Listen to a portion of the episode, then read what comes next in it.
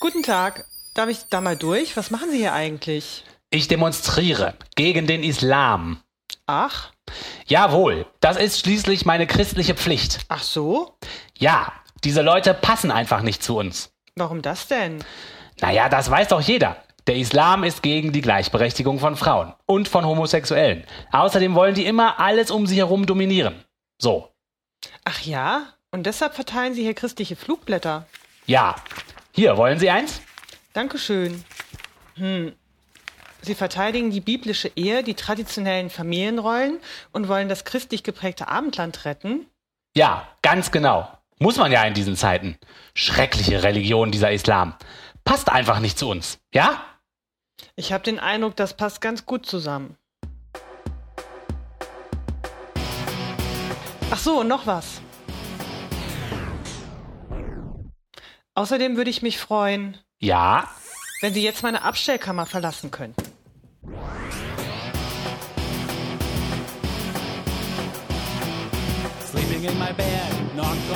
Salam alaikum, liebe Hörerinnen und. Ne, wieso? Steht da nicht mehr Hörerinnen? Ich dachte, Liebe passend Hörer. zum Thema streiche ich die Frauen mal raus. Revolution? Das ist ja wohl, Nee. das ist ja wohl Quatsch. Finde ich auch. also. Salam alaikum, liebe Hörerinnen und Hörer. Heute ist der 6. November 2016 und wir begrüßen euch zur siebten Folge, und zwar der Islam-Sonderfolge unseres Podcasts zu Religion und anderer Esoterik über gesellschaftliche und politische Themen aus atheistischer und humanistischer Sicht. Diese heutige Islam-Sonderfolge soll nicht etwa bedeuten, äh, dass wir den hohen Anspruch hätten, den Islam äh, komplett zu erklären, verstehen wollen oder überhaupt irgendwas in Komplettheit zu machen, sondern wir haben uns einfach nur gedacht, der Islam ist ein Thema, was sehr wichtig ist und eine große Religion, die zweitgrößte der Welt, wenn ich richtig informiert bin. Und dass man sich in so einer Folge mal dem Islam widmen könnte. Also heißt äh, Islam-Sonderfolge für uns heute, dass wir ein Hauptaugenmerk auf dieses Thema legen wollen, aber nicht, dass es nur islamische Themen gibt ähm, oder dass wir irgendwas hier erschöpfend darstellen wollen. Wir wünschen euch also viel Spaß mit dieser wunderbaren Sonderfolge und fangen mit unserer guten Tradition des Bodycount des Friedens an. Ja, Olli. ich fange an, ich fange an. Aber diesmal fange ich an mit dem Bodycount der ungläubigen Kreuzzügler.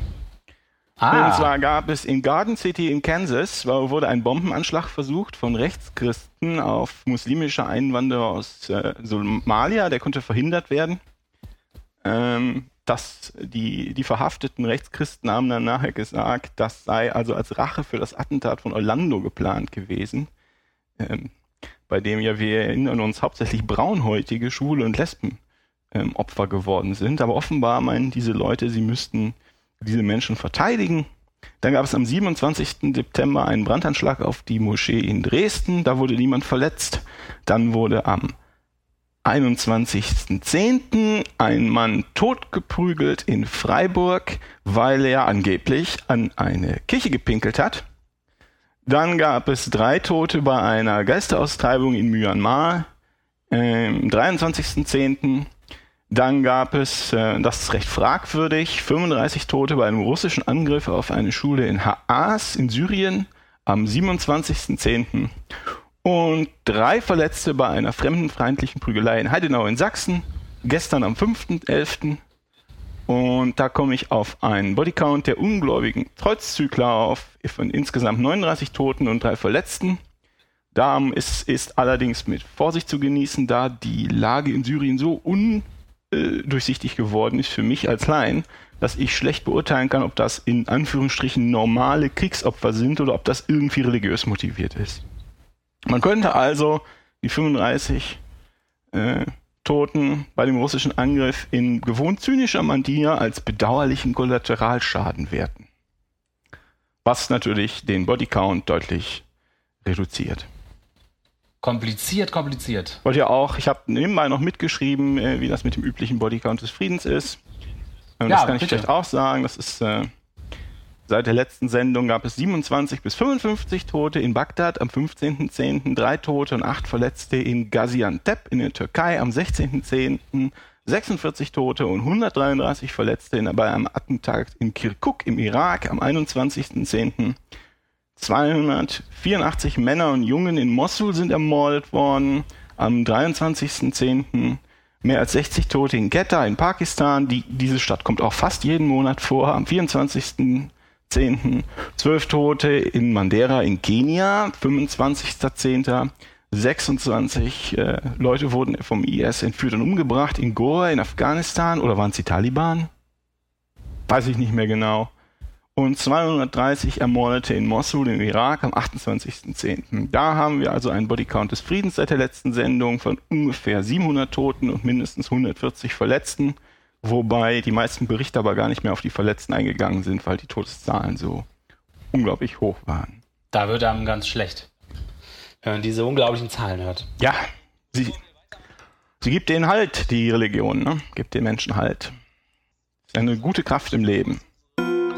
Ja, die nächste Neuigkeit, die wir herausgefunden haben, ist nicht ganz so unglaublich wie diese Todes- und Verletztenzahlen. Und zwar hatten wir in unserer letzten Folge von einem Pastor berichtet, der in Deutschland hier wohnt und seine Rundfunkgebühr nicht bezahlen wollte, weil er gesagt hat, dass die Kirche und die Religion zu schlecht wegkommen und die Werte, die christlichen, nicht genug vertreten werden und auch sogar verunglimpft werden im Fernsehen. Ähm, und dieses Gerichtsverfahren hat sich also weiterentwickelt und er ist jetzt natürlich, wie alle anderen, die die Rundfunkgebühren nicht bezahlen wollen, dazu verurteilt worden, dass er sie doch bezahlen muss. Nur das als kurzer Nachsatz zu der Geschichte vom letzten Mal. Okay, dann gibt es noch eine Geschichte über den, äh, ähm, den obersten Koranvorleser im Iran. Der ist jetzt also festgenommen worden und kommt vor Gericht wegen Kindesmissbrauch, wegen Vorwurf des Kindesmissbrauchs. Äh, es gab den Vorwurf, er hätte 19 Kinder missbraucht, das wären seine Studenten gewesen. Und jetzt werden also Experten, was auch immer das bedeutet in diesem Fall, Expertenrichter befragt und der, was ganz interessant ist, ist also, äh, dieser Mann hat gedroht, wenn er vor Gericht kommt, wollte das also verhindern, dann würde er, wie war das, dann ähm, hat er also damit gedroht, dass er dann 100 äh, weitere ähm, hohe Offizielle quasi mit sich nehmen würde. Er wüsste also von 100 Leuten und er könnte nachweisen, dass auch die äh, in äh, Kindesmissbrauch und in, von der Vergewaltigung von Kindern schuldig, äh, schuldig seien. Unglaublich. Mhm. Das ist, weiß man nicht, ob das stimmt, aber das ist halt, äh, das, wie soll man, wie sagt man so schön, anderswo ist auch schön. Ähm, das heißt, es ist offensichtlich ein Problem, mit dem nicht nur die katholische Kirche zu kämpfen hat, sondern auch andere Männer der Geistlichkeit. Das wäre auch komisch, komisch, wenn es nicht so wäre. Unser nächstes Thema heißt, Islamisten verhindern weltweite Polio-Ausrottung, was ja nun äh, durchaus ein ernstzunehmendes Problem ist. Es gab dazu auch eine Radiosendung im, ähm, bei WDR 5.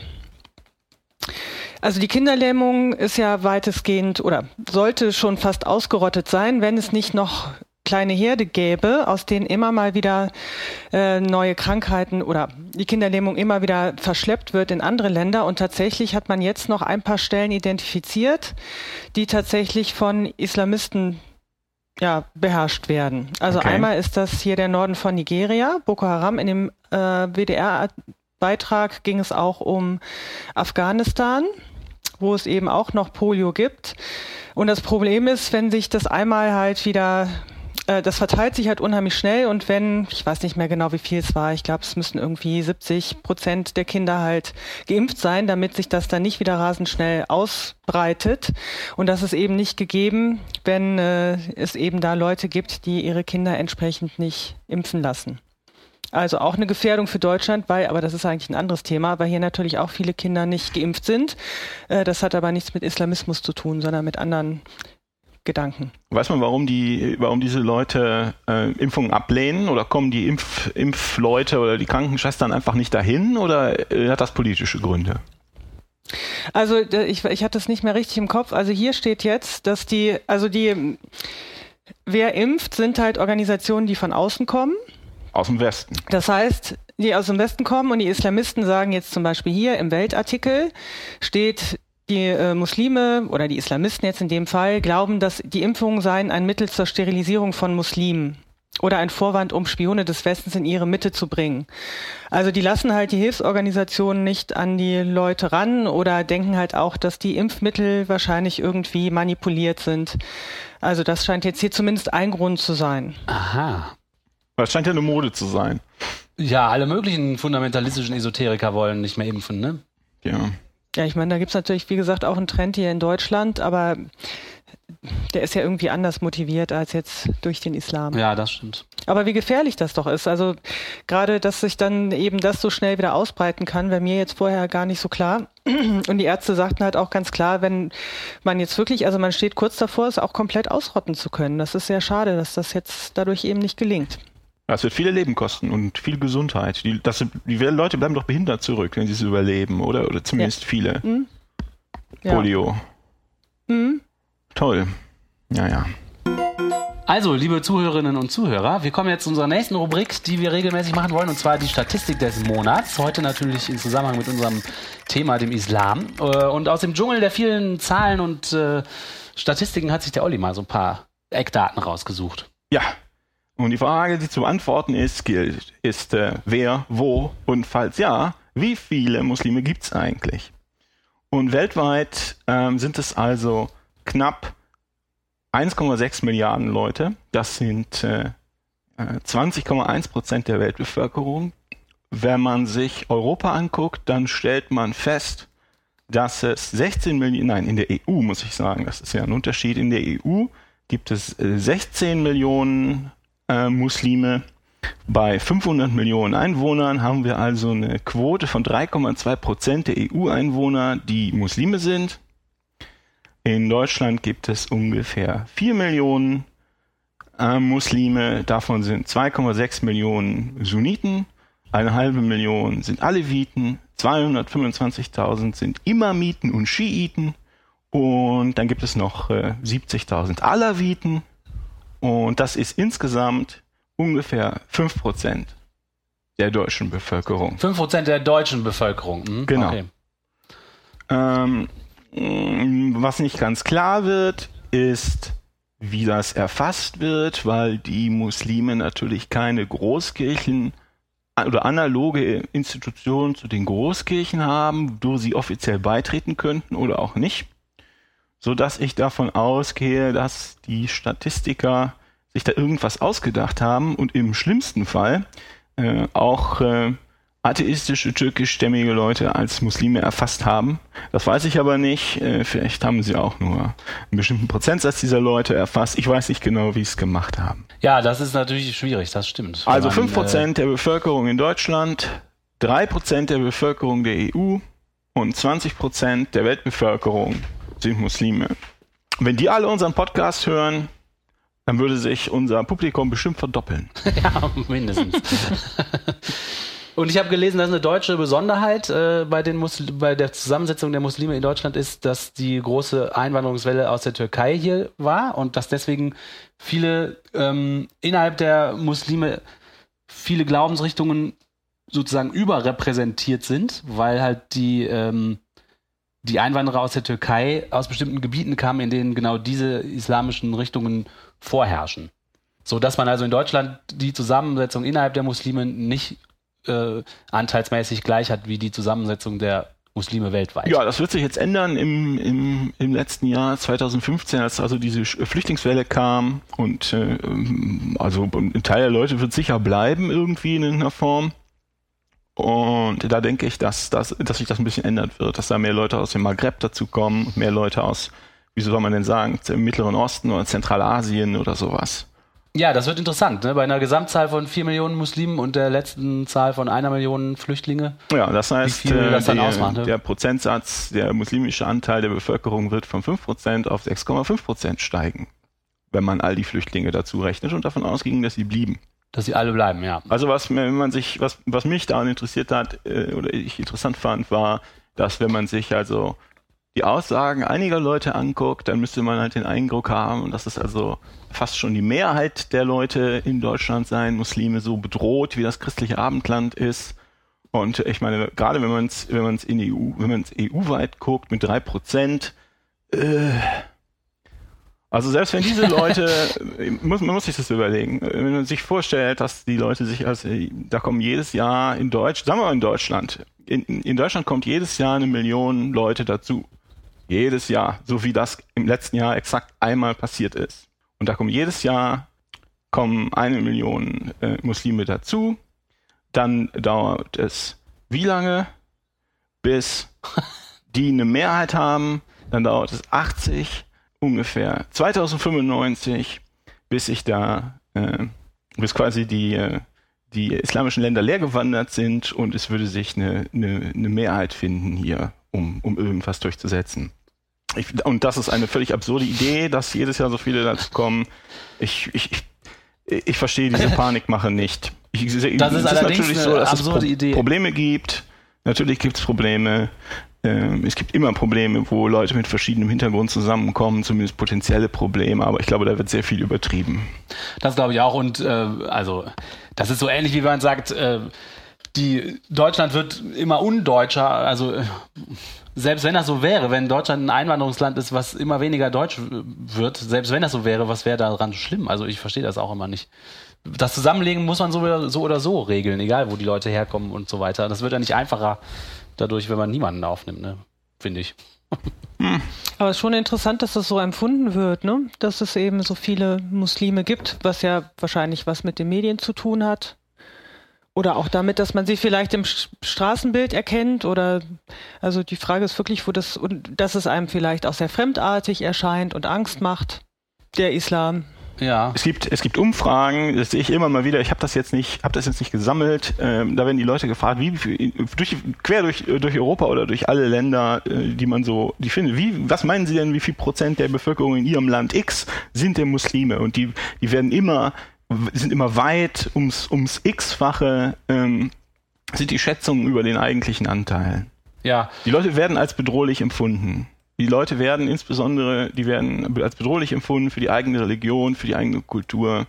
Und ähm, ich weiß auch nicht. Ja, also Organisationen wie die AfD tun ja das ihrige dazu, dieses Bild zu schüren. Ne? Also da gibt's ja auch diese ähm, Statistiken dazu, wo äh, man sieht, wo hat die AfD die höchsten äh, Stimmen erzielt und das ist oft in den Gebieten, wo am wenigsten äh, Ausländer wohnen. Ne? Also diese eine Insel in Ostdeutschland zum Beispiel, wo irgendwie zwei Flüchtlinge wohnen, da hat die AfD irgendwie die absolute Mehrheit geholt oder irgendwie solche ungefähren Zahlen. Also ja, das liegt das halt daran, tatsächlich- dass die Leute immer Angst vor dem haben, was sie nicht kennen. Ne?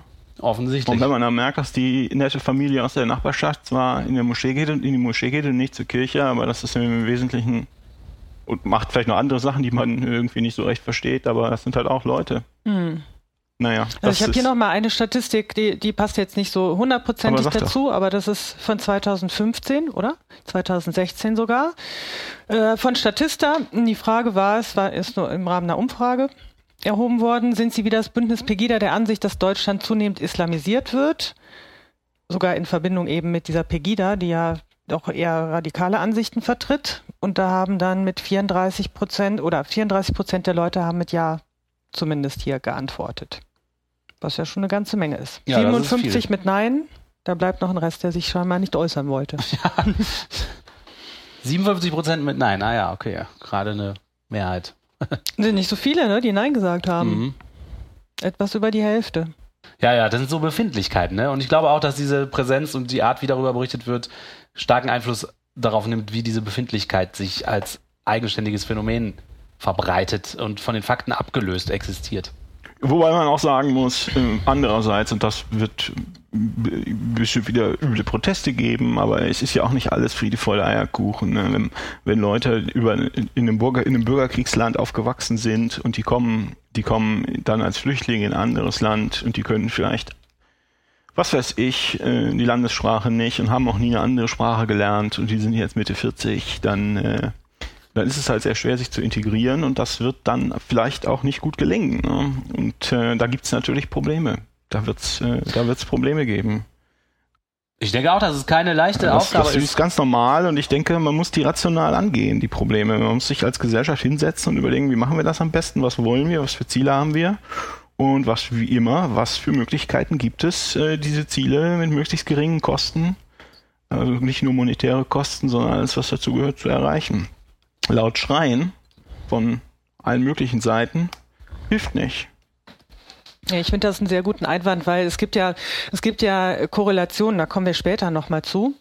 Äh, Es gibt halt so Korrela Korrelationen zwischen Zum Beispiel bin ich ein Muslim, bin ich ein Einwanderer, bin ich arm, äh, muss ich mich hier irgendwie, habe ich Probleme, mich zu integrieren und werde zum Beispiel kriminell. Das sind dann nicht unbedingt die Muslime, sondern das sind halt dann eben bestimmte Personen, die hier eben nicht zurechtkommen. Da gibt es aber ein Problem, da gibt es ja Statistiken Ja. zu, ne? dass es da eben, äh, dass das ein Problem ist, das darf man halt auch dann nicht so bestreiten. Ne? Oder dass es eben auch viele Anschläge gibt, die äh, auch Menschenleben kosten. Klar, wir haben eben gesehen, das gibt, geht auch in die andere Richtung.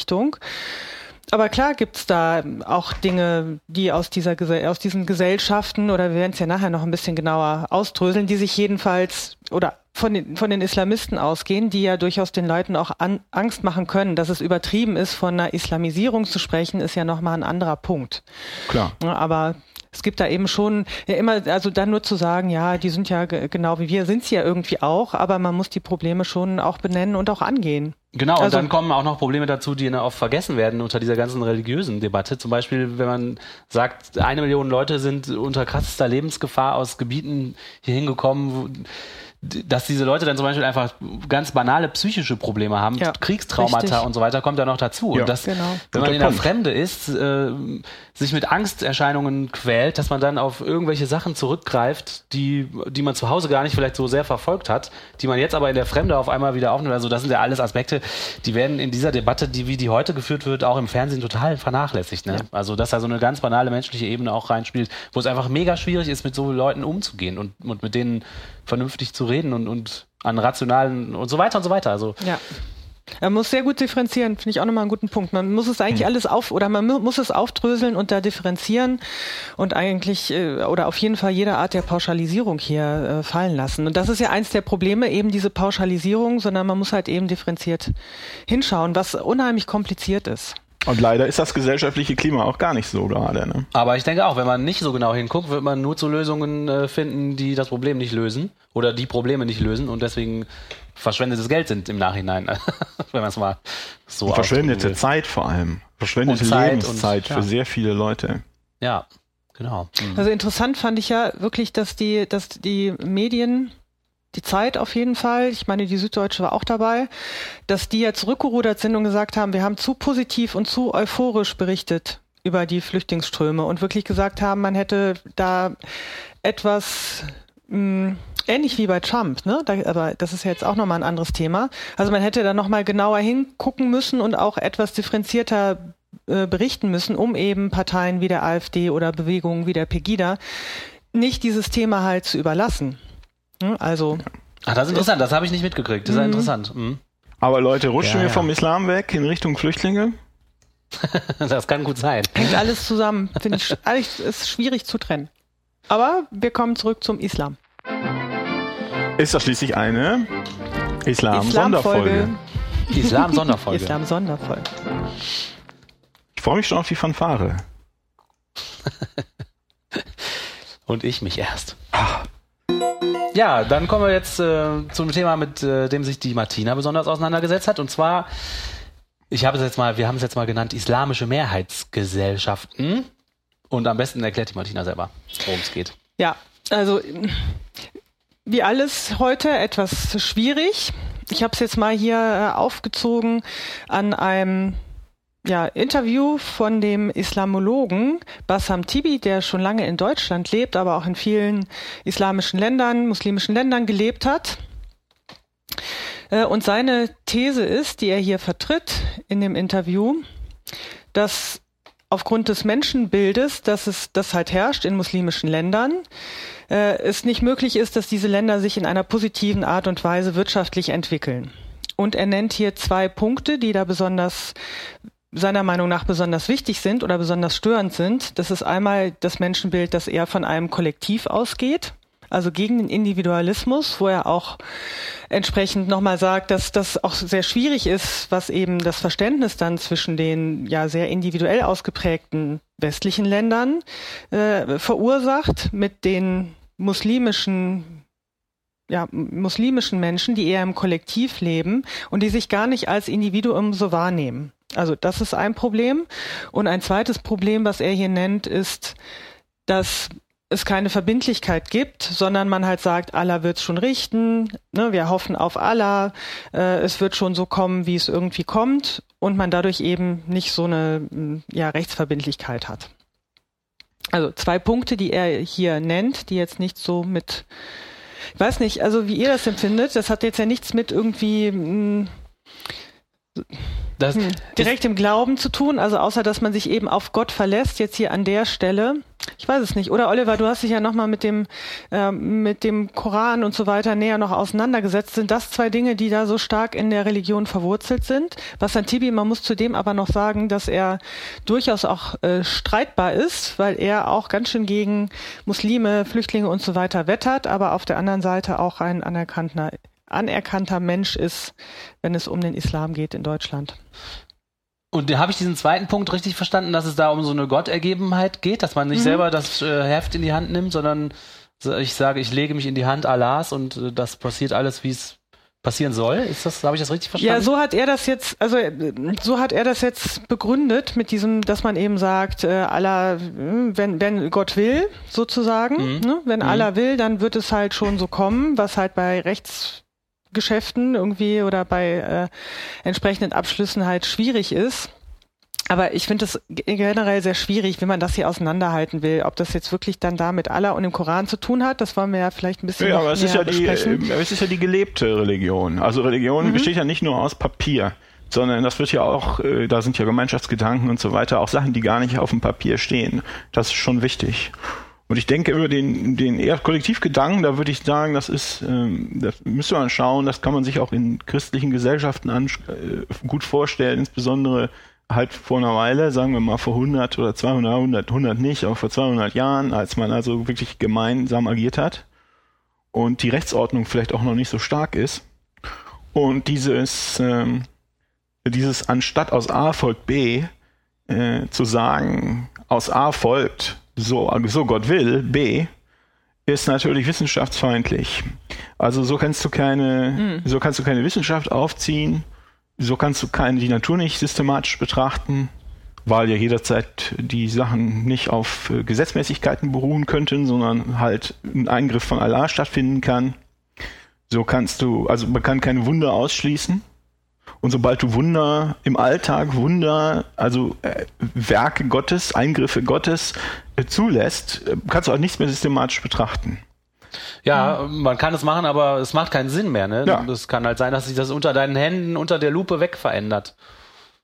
Auf der anderen Seite würde ich jetzt sagen, ist das nicht unbedingt ein muslimisch, also das betrifft ja eigentlich jede Religion. Also das wäre nicht unbedingt etwas, was man mit dem Islam in Verbindung Das bringen stimmt. würde. Aber die gehen davon halt noch aus und es scheint, was Genau. heißt noch gehen noch, die gehen wohl so davon aus und wenden das so an, während in Deutschland vielleicht auch die Christen es irgendwie ja inzwischen schaffen, nicht alles in Gottes Hand dann zu legen oder anders zu handeln, auch wenn sie so denken. Genau, die, die Physik und die, die, äh, wie soll man denn sagen, Technik ist in dem, konnte in dem Moment loslaufen, als die Leute angefangen haben, äh, zu rumzuklügeln und sich anzugucken, wie das denn nur alles ist und was denn da die Zusammenhänge sind und sich nicht mehr äh, bei einer Frage sofort auf die Bibel gestürzt haben oder in der Kirche auf dem Boden rumgekrochen sind. Und daraus folgt halt, dass wir heute Fabriken bauen können und ähm, Raumschiffe zum Mond schießen. Äh, jetzt Mars ist ja der neue Plan und Autos herstellen und so weiter. Und ich denke, wenn man ähm, das, das fand ich letztens habe ich das irgendwo gelesen, das fand ich eine ganz interessante Frage, wenn man, wenn man versucht rauszukriegen, was denn, äh, was denn innerhalb der letzten paar Generationen an, an Beiträgen zum Fortschritt der Welt aus mehrheitlich islamischen Gesellschaften gekommen ist, dann ist mir nicht so recht was eingefallen. Aber das finde ich eine schwierige Sichtweise auf die Dinge, weil du könnt, du stellst einen Kausalzusammenhang her, der vielleicht auch ein anderer Mechanismus Nein, könnte das, dahinter ich stecken. möchte Zum das, nicht, das liegt nicht, äh, liegt nicht spezifisch am Islam, das glaube ich nicht. Aber die Form, wie die Gesellschaften aufgebaut sind, nämlich sehr autoritär und die letztendliche Autorität ist ins Transzendente ge gehebelt. Nämlich, äh, also du musst sagen, du musst machen, was der, was der Imam sagt. Der Imam sagt, was der äh, macht, was der Korangelehrte sagt, und der Korangelehrte interpretiert dann halt in, im Koran wild rum und das kommt halt von Allah. Damit hast du es quasi, das funktioniert mit der Bibel und, und, und dem, dem Christengott äh, genauso. Ähm, aber wenn du das so siehst, dann schiebst du die Verantwortung immer weiter weg und du verschiebst auch die Beurteilungsfähigkeit immer weiter weg. Und ich denke, das ist in unserer Welt ein Problem. Da stimme ich mit dir überein. Nur ich sehe auch, ähm, ich, äh, ich finde, man kann auch schnell den Fehler machen, dass man Ursache und Wirkung vertauscht, weil man nicht wirklich sagen kann, was ist Ursache und was Wirkung. Also es könnte zum Beispiel auch sein, dass ähm, die ärmsten Länder dieser Welt im Moment islamisch geprägt sind. Und dann könnte man sagen, der technische Fortschritt da hat sich in Grenzen gehalten, nicht weil da der Islam vorherrscht, sondern weil es halt seit Jahrzehnten die ärmsten Länder dieser Welt sind und der Westen, also wir, tun unser äh, Übriges, dass das auch so bleibt. Nee, also, das ist aber nicht so. Also das ist zum Beispiel was, was äh, dem äh, gerade hier die Leute um Bassam Tibi herum eben, wo die gegen argumentieren, zum Beispiel auch hier habe ich noch rausgesucht, Kishwer Falkner, Islams Difficult Road, die vertreten halt die These, dass der Zusammenhang so ist, der Islam behindert halt das wirtschaftliche Fortkommen. Und man muss jetzt auch mal sagen, die ärmsten Länder der Welt sind nicht muslimisch, sondern da gibt es auch Haiti zum Beispiel, ist nicht muslimisch. Saudi-Arabien, eins der reichsten Länder der Welt, ist eins der extremsten Islamisten, also man kann sagen, das, ist, das sind Islamisten, die da halt das Ja, Land und die das ja auch beherrschen. sponsern, äh, den Islam Ja, die das sponsern, die sind wirklich, das, was mich zu dem äh, zu dem nächsten Punkt noch bringt. Ich hatte auch halt ein Video gesehen von Resan Aslan, das ist jetzt gerade ein guter Punkt, weil da ging es genau darum, ein CNN-Interview, sehr unterhaltsam, weil mal wieder, äh, nicht mal wieder, weil unglaublich äh, dümmliche äh, Interviewer hier den Herrn befragen. Das ist halt ein äh, aus dem Iran stammender amerikanischer Religionswissenschaftler. Äh, Das Thema war, dass äh, Islam promote violence und er sagt halt, man muss die Länder auseinanderhalten. Also es gibt viele Dinge, die eben in der Kultur verwurzelt sind und die haben nicht direkt was mit dem Islam zu tun. Natürlich gibt es da auch Dinge, die ja Unterschied oder die da einen Einfluss haben. Also jetzt im Gegensatz zu dem, was hier äh, der Herr von vorher gesagt hat. Also dass zum Beispiel Saudi-Arabien nicht vergleichbar ist mit Indonesien Mhm. Mhm. weil es da eine ganz andere Rechtslage gibt, äh, zum Beispiel was die Frauenrechte angeht. Es gibt Länder, in denen es Präsidentinnen gab, wie zum Beispiel Indonesien, aber auch Pakistan. Ja. Also es ist halt unterschiedlich. Oder was dann auch behauptet wurde, dass die weibliche Beschneidung was mit muslimischen Ländern zu tun hat, hat es nicht. Es, er sagt, es ist ein afrikanisches Problem. Ich habe das nochmal nachgeschaut. Und da, wo das halt praktiziert wird, das ist tatsächlich Zentralafrika. Da liegen christlich geprägte Länder und muslimisch geprägte Länder. ja, das weiß ich aus meiner Zivi-Zeit noch. Aber das ist interessant, äh, weil darauf wollte ich eigentlich auch hinaus. Und ich finde, das unterstützt eigentlich mein Argument, dass man nicht unbedingt sagen kann, ja, Genau. es ist ein Problem des Islam, dass da kein technischer Fortschritt erzielt wird, sondern ich glaube, da muss man genauer hingucken. Genau wie bei der Beschneidung. Das, ist, das könnte Trugschluss sein. Vielleicht ist es auch so. Aber was ist denn mit fakt- Ländern wie äh, Saudi-Arabien? Was ist denn mit, mit äh, Dubai Ja. und äh, den Punkt. anderen Ländern, deren Namen ich alle gerade nicht weiß? Die bauen sich Riesenhochhäuser hin, die bauen sich Luxussachen hin. Aber wo sind die Fabriken für die neuen Autos? Wo sind die Industrieroboter? Ja. Das ist nun, ich weiß es wirklich nicht. Ähm, möglicherweise. Ja, ja, das ist. Ich will auch nicht bezweifeln, dass das so ist, man, aber ich. ich, höre immer das Argument, und das finde ich ein bisschen merkwürdig, ja, aber die haben ja noch unter der, äh, den Folgen der Kolonialisierung zu leiden. Äh, weißt du, Fremdbestimmung, Zusammenbruch der Gesellschaft und dann sind sie in den 50er, 60er Jahren äh, entsprechend befreit worden oder haben sich selbst befreit davon und haben da jetzt noch drunter zu leiden und deshalb könnte man gar nicht erwarten, dass sie sich also in den letzten 50 Jahren ähm, quasi da eine, eine eigene Fortschrittspfad geschaffen haben. Und das finde ich immer ein merkwürdiges Argument. Ich meine, nicht alle islamischen Länder sind, sind besetzt worden. Äh, und das ist jetzt auch schon, ich meine, wenn man sich anguckt, äh, wenn man sich jetzt nach Deutschland guckt, und Deutschland ist auch komplett zusammengebrochen, äh, am Ende des Zweiten Weltkriegs, hatte eine absurde Herrschaft, eine bösartige, gewalttätige Herrschaft davor und davor und, und vor den Nazis auch nur sehr begrenzte Zeit Erfahrung mit Demokratie und offener Gesellschaft. Und ähm, ja, trotzdem hat sich äh, Deutschland halt zu einer, zu einer westlichen Erfolgsnation gewandelt. Und gut, das ist jetzt ein bisschen länger her als die Befreiung von, äh, von den Kolonialherren. Aber müsste dann nicht viele nordafrikanische Länder zumindest so weit sein wie Deutschland in den 70ern? Äh, das ist eine interessante Frage, aber ich finde, da spielen mehr Sachen eine Rolle als äh, nur die vorherrschende Religion. Also Natürlich. zum Beispiel also das ist vielleicht einfach meine Kritik daran ist vielleicht einfach, dass, ähm, dass das das Problem reduziert auf eine Frage. Und ich glaube, so einfach ist es nie. Nee, aber ich, das ist auch, also das ist auch nicht das, was ich jetzt zumindest meine, Oliver bestimmt auch nicht. Äh, Ich, hab, ich muss mich Nein, übrigens. es geht ja darum, gibt, gibt es was Besonderes, was ist mehr, ge, Gesellschaften, in denen der Islam eine Mehrheitsansicht äh, Ansicht ist, haben die was gemeinsam, läuft, laufen Sachen da anders als bei uns. Was mich, was mich, ähm, äh, was mich wundert, ich kenne die, die Leute, die ich äh, kenne, die Muslime sind und die auch wirklich Muslime sind und nicht atheistische, türkischstammige Leute. Da kenne ich drei Leute, äh, habe ich in den letzten Jahren kennengelernt. Das ist eine sehr, sehr begrenzte Auswahl. Und die haben zum Beispiel alle drei die, sagen wir mal, Glaubenssätze wirklich für Tatsache angenommen. Die hatten also eine ganz interessante, äh, diesen Compartmentalism, den auch viele Fundi-Christen haben, dass sie einerseits die Welt so um, um sie rum so benutzen und sehen und machen und am andererseits aber dann wirklich auch, ich sag mal, dreimal am Tag vom Arbeitsplatz verschwunden sind für eine halbe Stunde und dann wusste halt jeder, sie ist beten gegangen. Haben sie halt länger gearbeitet, das war auch gar kein Problem. Das hat, hat niemanden gestört. Das will ich auch gar nicht, will ich auch gar nicht negativ in irgendeiner Form machen. Aber wenn man vorsichtig darauf angesprochen habe, so ja, das ist alles so passiert, ja, das glaube ich wirklich, ich halte das für historisch wahr. Und das ist was, was man bei den Christen von der EKD und auch äh, bei vielen äh, Katholiken in, in Deutschland halt nicht sieht. Die glauben das nicht wirklich. Ja, muss man mal in die Eifel fahren. Ich weiß nicht, ob das auch, ob Okay. da nicht ähnlich ist. Es ist vielleicht bei den Muslimen noch, vielleicht noch stärker verbreitet, wirklich dieser fundamentalistische Ansatz zu glauben. Aber ich kenne jetzt auch einige und das ist wirklich von bis, von ich muss halt mich immer, äh, ich muss hier mehrmals am Tag beten, bis hin zu, ich mache das gar nicht mehr. Also was man auch bei den Ländern sehen kann, dass die, dass die Länder oder auch die Muslime, kommen wir ja später noch zu, in einem unterschiedlichen Stadium der Reformierung sind. Also Saudi-Arabien, als Beispiel, Iran hat jetzt der Reza Aslan auch noch genannt als extrem konservatives äh, muslimisches Land.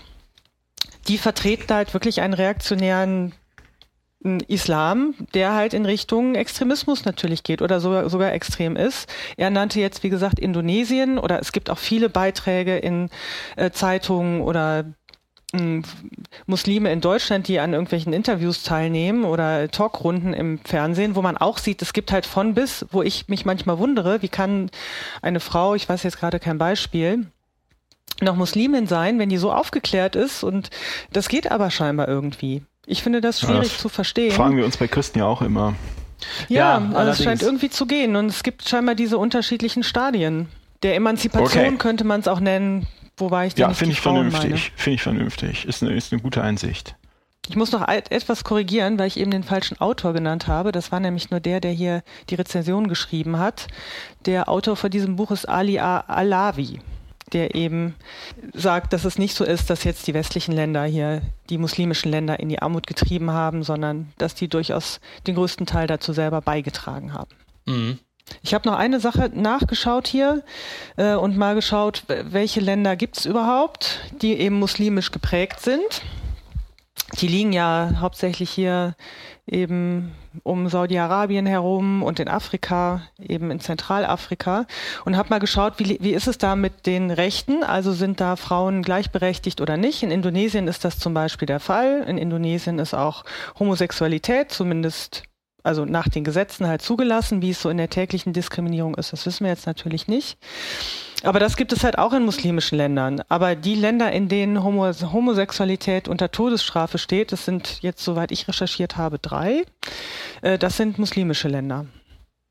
Aber wo Homosexualität auch ganz krass äh, illegal ist, ist in ähm, Uganda und da sind es christliche Fundamentalisten, die das verbieten. Okay. Ne? Mhm. Also auch hier sieht man klar eine gewisse Tendenz, aber man kann es nicht wirklich unbedingt jetzt, wenn man es an diesen äh, Punkten aufzieht, nicht unbedingt deckungsfrei hier hinkriegen. Mein Problem ist immer, ich, ich finde die Frage super wichtig und interessant, äh, wie der Olli es gerade auch formuliert hat. Ähm, die Länder, die muslimisch geprägt sind, was haben die gemeinsam? Gibt es da Gemeinsamkeiten? Und ich finde immer, das Gefährliche daran ist, dass man ähm, vielleicht oft zu einfach äh, Schlüsse zieht ähm, aus diesen Gemeinsamkeiten, weil ist ja nicht, also ist ja schwer rauszukriegen, wo dran die Gemeinsamkeiten liegen. Äh, ob das wirklich, also versteht ihr, was ich meine? Ja, ich glaube, was du versuchst zu sagen, ähm, das äh, wäre zumindest, was ich äh, da sagen würde, ist das Problem, sind eigentlich die Religionen und der Grad des Funda- Fundamentalismus in den einzelnen Gesellschaften und nicht unbedingt spezifisch der Islam.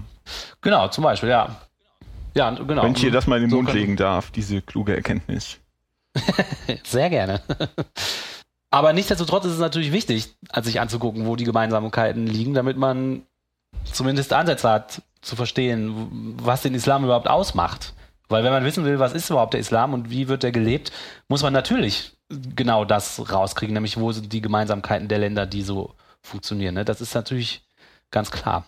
Also eine Sache ist ja auch noch, mh, also du hast das eben schon gesagt, ne? also was, was hier der Bassam Tibi auch sagt, ist doch mal Thema Integrationsprobleme, dass ein Muslim eben nur unter der Führung eines islamischen Imam leben kann oder darf, aus seiner Religion heraus. Das ist das, was er jetzt hier sagt. Das heißt, er darf jetzt nicht an die Führung von einem nicht-islamischen Land irgendwie ja, glauben muss er daran ja nicht, aber da entsprechend leben und sich der unterwerfen, sondern er gehört eben zu dem islamischen Imam. Ja, und das in Ausnahmefällen, wenn man, irgend- das hatte ich auch gelesen, in Ausnahmefällen sei das erlaubt, aber man, das haben sie irgendwie begründet in ihren Schriften, Mhm, genau. aber man dürfe es nicht dauerhaft machen. Ah, das ist natürlich problematisch. Ne, für Das ist problematisch. Weltliche, politische, demokratische Zusammenleben. Auf der anderen Seite machen das ja doch Muslime auf der ganzen Welt auch dauerhaft. Weißt du, letztes, letztes Jahr, na Quatsch, letzte Folge hatten wir, hatten wir festgestellt, dass die Bibel also dazu auffordert, Astrologinnen und Blutwurstesser umzubringen. Ja. Das macht ja auch keiner. Ja, das stimmt allerdings. Ja, es, es läuft viel darauf hinaus, ähm, was man aus einer Religion macht. Also wenn es so eine Schriftreligion ist, wie die drei großen Religionen, über die wir ja meistens reden, dann ist halt anscheinend eine ganz zentrale Frage, was mache ich mit den Schriften, was ziehe ich daraus, wie genau befolge ich die, wie ernst nehme ich die, wie sehr sehe ich die eher als historisch oder wie sehr nehme ich die als das tatsächliche Wort Gottes an und kann dann also nicht mehr daran deuten oder kritisieren. Und Ja, das Problem ja. dabei ist aber, aus unserer Sicht, dass die Leute, die das halt ihre jeweiligen Bücher äh, wörtlich auslegen, also dass die Radikalen oder die Fundis halt das viel besser be be begründen können, indem sie auf ihre, ihre Bücher zeigen, die im Zweifel halt nicht sehr schön sind, ähm, als die Leute wie der EKD, die im Kreis sitzen und Gitarre spielen. Ähm, das können die nämlich nicht so gut an den Büchern begründen. Doch, die haben ja auch die passenden Bibelzitate. Also wenn es jetzt um die Fundamentalisten Christen und die normalen, in Anführungsstrichen, Christen geht, ich glaube, die haben alle ihre jeweiligen Bibelzitate und da frage ich mich immer, wo ist dann die obere Instanz, die entscheidet, wer hat recht? Weil beide berufen sich auf die Bibel, kommen aber zu unterschiedlichen Schlüssen. Also was ist die Bibel dann eigentlich noch wert, wenn man zu so unterschiedlichen Auffassungen kommen kann? Und das Gleiche gilt ja vielleicht auch für den Koran. Wenn es jetzt in Deutschland diese große Bewegung oder zumindest kam mir das so vor, gibt es von Muslimen, die halt ihre, ihre Religion ein bisschen modernisieren wollen und dieser sogenannte Euro-Islam oder der, der liberale Islam sind da so Stichworte, die beziehen sich auch auf den Koran. Und diese ganz fundamentalistischen Muslime, die dann schon fanatisch werden, die beziehen sich auch auf den Koran. Also da ist es dasselbe Problem wie beim Christentum. Wenn man aus diesen Büchern praktisch alles rausziehen kann, muss man sich doch eigentlich fragen, was sind die dann überhaupt wert? Jeff D. vom, äh, vom Non-Profit Podcast sagt immer, die Bibel ist das Big Book of Multiple Choice. Kannst du alles zusammensammeln, was du willst. Ja. Das ist gut, ja. Ja, und ich fand von dem Reza Aslan ganz, auch ganz cool, was er eben in diesem Interview sagt. Er sagt dann so, es ging ja um darum, ob der Islam jetzt da irgendwie Gewalt befördert. Und er sagt dann, Islam doesn't promote violence or peace, it's just a religion. Und ich fand das irgendwie, diese, die- also diese Ansicht, die er halt hat, das, auch das so klein zu machen in einer Art und Weise, weil es wird halt instrumentalisiert aus Gründen, die überhaupt nichts mit der Religion zu tun ha- oder, oder weiß ich nicht, ob sie was, also das ist ja unsere Frage, ob sie was damit zu tun haben oder nicht, aber ich habe den Eindruck, dass wir ein bisschen gerade dahin kommen, dass es muss nicht unbedingt was damit zu tun haben, wenn man es nicht so ernst nehmen würde. Ja, dann sollen halt ein paar Leute auf den Koran zeigen und sagen, ja, wir glauben jetzt daran, aber solange die nicht die Macht haben, da irgendwelche Schlüsse draus zu ziehen, ist es im Grunde auch egal, was da drin steht. Ja, die Frage ist natürlich auch, wem gebe ich die Macht? Ne? Wem, wem stehe ich diese Macht zu, die, das als Alleinwissender zu interpretieren? Ne? Nee, sehe ich so nicht, aber sehe ich so nicht. Das, das ist unabhängig, ob Koran oder nicht, ob das die Bibel ist oder eine andere heilige Schrift. Ähm, solange du die, auch die, auch die friedlichen EKD, äh, EKD-Leute, die im, im, in der Kirche sitzen und Gitarre spielen und die, und die freundlichen Muslime, die halt freitags in die Moschee gehen und das ist auch alles und sich darüber freuen, dass Gott über sie wacht. Auch die, ähm, halten ihre jeweiligen Bücher hoch und äh, äh, geben quasi den Fundamentalisten Schutz, schützen die Fundamentalisten. Und äh, die Fundamentalisten sind halt die Leute, die an die Fundamente äh, einer Religion gehen. Und ich glaube, die, die Buchreligionen, wie sie so schön heißen, sind, da sind die Fundamente, sehr vorsichtig gesagt, mit unserer Gesellschaft nicht kompatibel. Aber was sind denn die Fundamente des Islam? Die Funda meines Erachtens haben die, Fundam haben die äh, Fundamentalisten deutlich einfache, verständliche Gründe, warum ihr, Halten, ihr Verhalten religiös vorgeschrieben ist, als die Leute, die äh, Gitarre spielen. Das steht dann nämlich. Aber nur solange du, aber, ja, ja, aber nur solange du Religion überhaupt noch ernst nimmst. Ja, natürlich. Wenn, wenn du es dann, ne, das ist, äh, natürlich. Wenn du sagst, das ist halt so dein, dein Privathobby, so ob du jetzt an, weiß ich nicht, schwebende Yogis denkst oder an Mohammed oder an Jesus. Mhm. So sollst du halt selber machen, indem du es nicht mehr, wenn du es nicht mehr so ernst nimmst, sondern in diese Ecke verbannst. Dann hat es, kann es nicht mehr die Schlagkraft haben. Klar, im Moment ist das nicht so. Im Moment ist das nicht so. Deswegen unterhalten wir uns ja hier unter anderem auch darüber. Ja, ähm, vielleicht ist das auch der Punkt, wo wir zum nächsten Thema überleiten können. Und zwar hat der Olli sich damit beschäftigt, woher der Islam eigentlich kommt. Was ist da tradiert, was davon ja. geschichtlich beweisbar ist und was nicht. Und der große Themenkomplex so ein bisschen. Ich habe mir jetzt für heute zwei Facetten äh, des Islams angeguckt. Das ist ja eine unglaublich große, haben wir ja schon gesagt, und reiche Geschichte. Aber ich dachte, gucke ich einfach mal und habe mir insbesondere die Frühzeit des Islams äh, angeguckt. Was ist da fassbar, geschichtlich fassbar und was ist Heilsgeschichte? Also man könnte auch vorsichtig sagen äh, mythisch. Und Märchen. Äh, Märchen, ja. Ist, und die tradierte Erzählung äh, dieser islamischen Expansion aus dem siebten Jahrhundert äh, ist akzeptiert von den, von, also mu offizieller muslimischer Seite, wenn man das so sagen möchte. Und ich habe den Eindruck auch, ähm, erstaunlicherweise auch von vielen westlichen Historikern. Und die sehen eine Art goldenes Zeitalter des Islams und das äh, gab es zur Lebenszeit des Propheten. Der Prophet ist also 570 ungefähr geboren und 632 dann gestorben. Und die unmittelbaren Nachfolger gehören auch noch dazu. Das sind die Umayyaden-Kalifen, die in Damaskus geherrscht haben bis ungefähr 750. Ähm, unserer Zeitrechnung, und das ist dieses goldene Zeitalter, ist auch das, worauf sich die Salafistenbewegung bezieht, wenn ich das richtig verstanden habe. Die möchten also die äußeren Umstände dieses goldenen Zeitalters wiederherstellen und äh, sagen, dass diese äh, islamische Expansion, diese Eroberungszüge unter der grünen Flagge des Propheten äh, die Überlegenheit des Islams als Weltanschauung beweisen. Höre ich da eine Frage? ja, äh, Du hast jetzt gesagt, wann er geboren und wann er ungefähr gestorben ist. Äh, ist das schon ein historisches Fakt oder ist das, ist das schon Teil der Frage, ob das historisch das ist? Äh, das ist Teil der tradierten Erzählung. Okay. Mhm. Das wird so erzählt. Und von vielen Leuten wird das so akzeptiert. Und gibt es historische Beweise, die, die wissenschaftlich standhalten, dass es den Menschen wirklich gab? Das ist eine sehr gute Frage. Und das ist auch eine sehr schwierige Frage. Ähm, das zentrale Ereignis oder quasi als Gründungsmoment des Islam wird angesehen der Auszug Mohammeds von Mekka nach Medina im Jahr 622. Äh, das ist der Beginn der arabischen Zeitrechnung, da beginnt also das Jahr 1. Und nach diesem, diesem Ereignis, diesem Gründungsereignis, erobern, also erobert das islamische Heer unter der Führung, zuerst unter der Führung des Kalifen, äh Quatsch, des Propheten und nachher unter den Kalifen binnen 15 Jahren zuerst die komplette arabische Wüste, inklusive auch Mekka, wo sie äh, recht unzeremoniell rausgeworfen worden sind, wenn man zwischen den Zeilen liest. Dann Palästina, Syrien, Ägypten, Irak, Nordafrika und Persien, später dann den Kaukasus, Spanien, Teile Frankreichs, Russlands, Indiens und Chinas.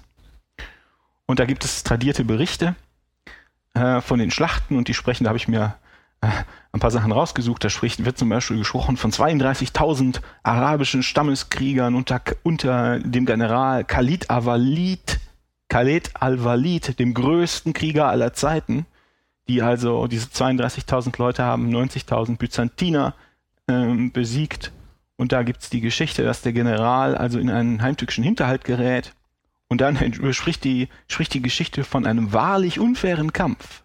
Nur zehn Römer gegen den größten Schwertkämpfer aller Zeiten. Der dann natürlich auch gewinnt. Dann gibt's weitere Sachen.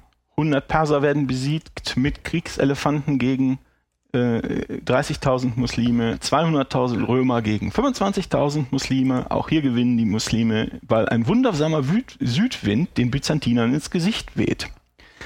Ähm, 150.000 Perser werden besiegt von 10.000 Muslimen. Wir haben hier allerdings nichts Genaues zur Windrichtung, was ich sagen kann. Also es ist Und- immer so, dass die in der Minderheit sind, aber gewinnen. Und ja, nach dem Ende dieser islamischen Expansion war also die Südhälfte der damals bekannten Welt erobert. Und laut Tradition war der Kaiser von Byzanz dem muslimischen Kalifen tributpflichtig. Das alles wurde aufgeschrieben, 300, 200 bis 300 Jahre nach dem eigentlichen Stattfinden von drei Herrschaften hauptsächlich. Da ist der Herr Al-Tabari, der ist gestorben 922. Jemand, der eine Hadith-Sammlung zusammengestellt hat, also die Aussprüche, Hadithen sind ja die Aussprüche des Kalifen. Quatsch. Hadithen sind ja Des die Propheten. Aussprüche des Propheten von Herrn Bukhari. Und dann gibt es Ibn Sa'd, der äh, 845 gestorben ist. Der hat äh, da, ich glaube, auch das Leben des Propheten und seiner Nachfolger aufgeschrieben. Und das ist alles, das ist die, das ist die Überlieferung, das ist auch alles schön und gut soweit. Aber wenn man mal hinguckt, die Gründung des Islams und diese Expansion war ja, das fand ja nicht im luftleeren Raum statt, sondern Syrien, Palästina, Arabien, diese Hauptschauplätze damals sind ja Grenzprovinzen gewesen, Anfang des siebten Jahrhunderts, zwischen zwei Großmächten. Da gab es Ostrom, der Hauptstadt in Konstantinopel, und es gab Persien. Und es gab ständige Scharmützel und Stellvertreterkriege. Und das Oströmische Reich und seine Provinzen waren zu der Zeitpunkt schon seit 200 Jahren christlich. Das Christentum war Staatsreligion. Was ich finde aber wichtig ist, ist, dass das frühe Christentum, die, da waren die Lehren, die waren deutlich verschiedener oder unterschiedlicher, als das heute ist. Die Leute, die sich Christen nannten, haben daran geglaubt, dass es einen Gott gibt. Christen haben daran geglaubt, dass es zwei Götter gibt, drei Götter, zwölf oder auch 360 verschiedene Götter und ähm, hatten auch komplett unterschiedliche Bilder von der Rolle von Jesus. Die einen haben gesagt, das ist ein Mensch, die anderen haben gesagt, das ist ein Gott, äh, der also nur zum Schein quasi mit einem ätherischen Leib auf die Erde gekommen sind. Dann hat der Kaiser irgendwann mit der Faust auf den Tisch geschlagen, die Kompromissformel gefunden. Äh, ja, der ist beides. Äh, Das kann man also alles in diesen, wie sagt man, Minutes, in den Mitschriften dieser Konferenzen nachlesen, äh, wie das entstanden ist. Das ist ganz interessant. Man war sich nicht sicher, ob das jetzt ein überirdischer Retter war, der Jesus, oder irgendein irdischer Lehrer, der durch die Gegend gezogen ist und den Leuten Weisheiten verkauft hat. Man wusste nicht, ob der Jesus historisch unterwegs war, ob der im ersten Jahrhundert unterwegs war, ob der ganz zu anderen Zeiten unterwegs war oder ob der vielleicht so ein zeitloser Mythos ist Also hat man es einfach festgelegt. wie zum Beispiel die römischen Götter, die ja auch irgendwie in der Ferne leben und es gibt Geschichten, aber niemand hat die jemals gesehen. Dann hat man sie also getroffen und das sozusagen festgelegt. Man hat das aus politischen Gründen äh, festgelegt. Und dazu gibt es ein ganz gutes Buch von, äh, wen das interessiert, von Bart Ehrmann, das heißt Lost Christianities, The Battles for Scripture and the Faith We Never Knew. Das ist, äh, der Titel ist wie immer ein bisschen reißerisch, aber das ist ein ganz gutes Buch, das so äh, darauf eingeht, was für, was für krasse Unterschiede äh, oder was für krasse unterschiedliche Glaubenssysteme damals als christlich galten. Was wir da, die Unterschiede, die wir heute kennen, sind ganz, sind minimal im Vergleich. Das ist ja interessant, das wusste ich auch noch nicht. Und jetzt ist Folgendes passiert. In diesem Kontext. Es gab das angebliche Gründungsjahr des Islams, 622, im Jahr 1 der Zeitrechnung der Kata Araber. Gab es also wirklich ein Schlüsselereignis von überregionaler Bedeutung da unten. Und zwar ist der oströmische Kaiser Heraklios mit einem riesigen Heer nach Osten aufgebrochen und hat zum ersten Mal seit Jahrhunderten die persische Armee so vernichtend geschlagen, dass die sich aus der Gegend zurückgezogen haben. Der ist auch persönlich dem Heer vorausmarschiert, was sehr, sehr selten war. Normalerweise saßen die auf ihrem Purpurthron in Konstantinopel und haben Akten gelesen. Und im Rahmen dieses Feldzugs hat er dann auch Palästina befreit, in Anführungsstrichen, also von, äh, von der Herrschaft der Perser, Palästina, Syrien und Mesopotamien und lässt dann aber die lokalen Fürsten und Herrscher und was sie da haben im Amt. Nimmt nur den Überbau weg, den imperialen persischen Überbau. Das haben die Römer schon immer so gemacht. Äh, mit ihren Föderati, auch im Westrom mit den, mit den Nachbarstädten, dass sie die als Bundesgenossen angesehen haben. Und von diesen Zügen gibt es Berichte über arabische Hilfstruppen, die also in diesem Kampf der Christenheit gegen die persischen Feueranbieter, Anbeter aktiv waren. Die hatten ihre, ist, die persische Religion ist, ist auch interessant, die antike persische Religion. Und in Folge dieser Feldzüge ist das persische Reich in innere Grabenkämpfe versunken. Und Ostrom hatte jetzt den Rücken frei, hat jetzt seine Ostgrenze konsolidiert und sich dann den Gefahren im Westen zugewendet. Das ist ja die Zeit, die späte Zeit der wie soll man sagen, der Völkerwanderung. Die Hauptvölkerwanderung war vorbei, aber es saßen plötzlich überall neue Stämme und man musste mal gucken. Und was sie gemacht haben, was die Römer gemacht haben, ist, die haben die nominelle Oberhoheit über verschiedene Provinzen aufgegeben, die sich vielleicht de facto gar nicht mehr durchsetzen konnten, aber die sie nominell noch hatten. Und zwar unter anderem über Syrien und Mesopotamien. Und die haben auch den arabischen Stämmen in der Wüste Autonomie gegeben. Also waren im Gründungsjahr des Islam 622 im Jahr ihrer Zeitrech 1 ihrer Zeitrechnung zum ersten Mal seit Jahrhunderten die Araber plötzlich frei.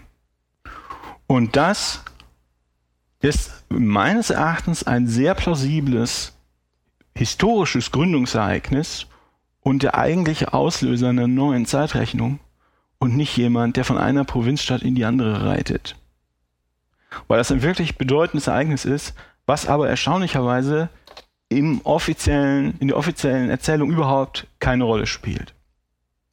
Okay, und soweit vielleicht zum Gründungsdatum oder Gründungsmythos ähm, des Islams. Wir haben schon gesagt, das ist ja nicht im freien Raum. Also müsste es ja auch für diese Expansion, für die Religion selbst und für diese explosionsartige Expansion und die ständig siegreichen Truppen des Propheten müsste es ja auch Zeugnisse geben außerhalb des ja, Islams.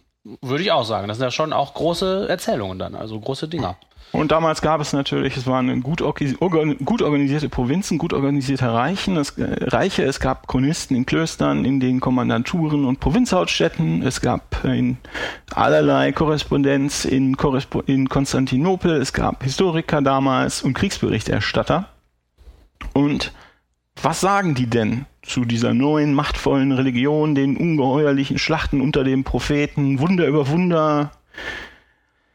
Ja, es ist dann auch recht nüchtern. Die Quellen sprechen also in dieser Zeit von Reibereien zwischen den beiden Großmächten und auch innerhalb des Römischen Reiches zwischen verschiedenen christlichen Strömungen. Da wird von Arabern gesprochen, da wird von Sarazenen gesprochen, da wird von arabischen Heretikern gesprochen und ein Heretiker ist ja nicht der Angehörige, also die, die, die, die Römer haben zum Beispiel von den Persern nicht als Heretiker gesprochen, äh, weil die einer anderen Religion angehörten, sondern Heretiker ist ja ein Begriff, der innerhalb einer Religion auf Leute äh, angewandt wird, die Irrlehren vertreten. Wenn der Papst oder irgendein Erzbischof also morgen wach wird und denkt, verdammt, es gibt vier Götter und nicht drei, es gibt eine Viereinigkeit und äh, nagelt dann was an die Kirchentür, das ist jetzt ja gerade wieder aktuell, dann ist, wäre der als Heretiker und würde wahrscheinlich deswegen exkommuniziert. Wäre aber durchaus noch Christ. Ah ja, ja? verstehe. Das ist mhm. in diesem Fall wichtig, der Begriff Heretiker wird benutzt. Äh, von Islam, von Muslimen oder von irgendeiner neuen Religion ist im siebten Jahrhundert nicht die Rede. Die gewaltigen Schlachten der Araber und die Eroberungszüge auch nicht. Also die angeblich auf wundersame Weise von arabischen Wüstenkriegern unter einer neuen revolutionären Religion eroberten Leute merken weder was von der Eroberung noch von der Religion selbst. Hm. Vom Islam hat damals niemand was gehört. aus Sicht der Chronisten sind die Araber Christen äh, und für einige Christen sind es christliche Heretiker, weil die was falsch, Falsches glauben innerhalb des Christentums. Das kann man, man kann sagen, das passt nicht so recht zur Überlieferung. Und das Argument ist natürlich schon vielen Leuten aufgefallen. Und das Gegenargument, was ich gelesen habe, dass das erklären soll, ist ja, die neuen Herren waren vielleicht so aufgeklärt und tolerant und die alten Machtstrukturen waren so wackelig, dass niemand das Aufschreiben der für nötig hielt. Also später ist das, es kann auch nicht jetzt sein, dass es irgendwie der falsche Zeitpunkt ist, sondern dass das, also dass das vielleicht erst später passiert ist. Das würde man ja dann irgendwo lesen können. Also zum Beispiel 822. Historische Quellen haben wir schon gesagt, Chroniken und so weiter, aber es gibt natürlich auch äh, äh, archäologische Funde. Das ist ja noch nicht so lange her und die, die Wüsten und so weiter bewahren Sachen ja schön auf. Und in der Tat gibt es auch Bilder.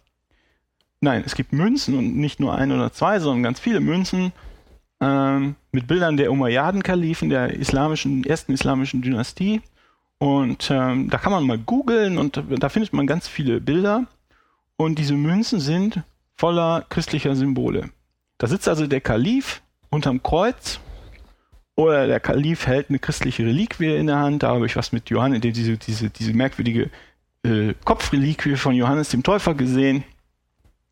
Da gibt es aus dem 7. Jahrhundert Münzen, da steht Mohammed drauf, da ist das Kreuzsymbol drauf, also beides. Oder auch mal der Jesus mit dem Flammenschwert.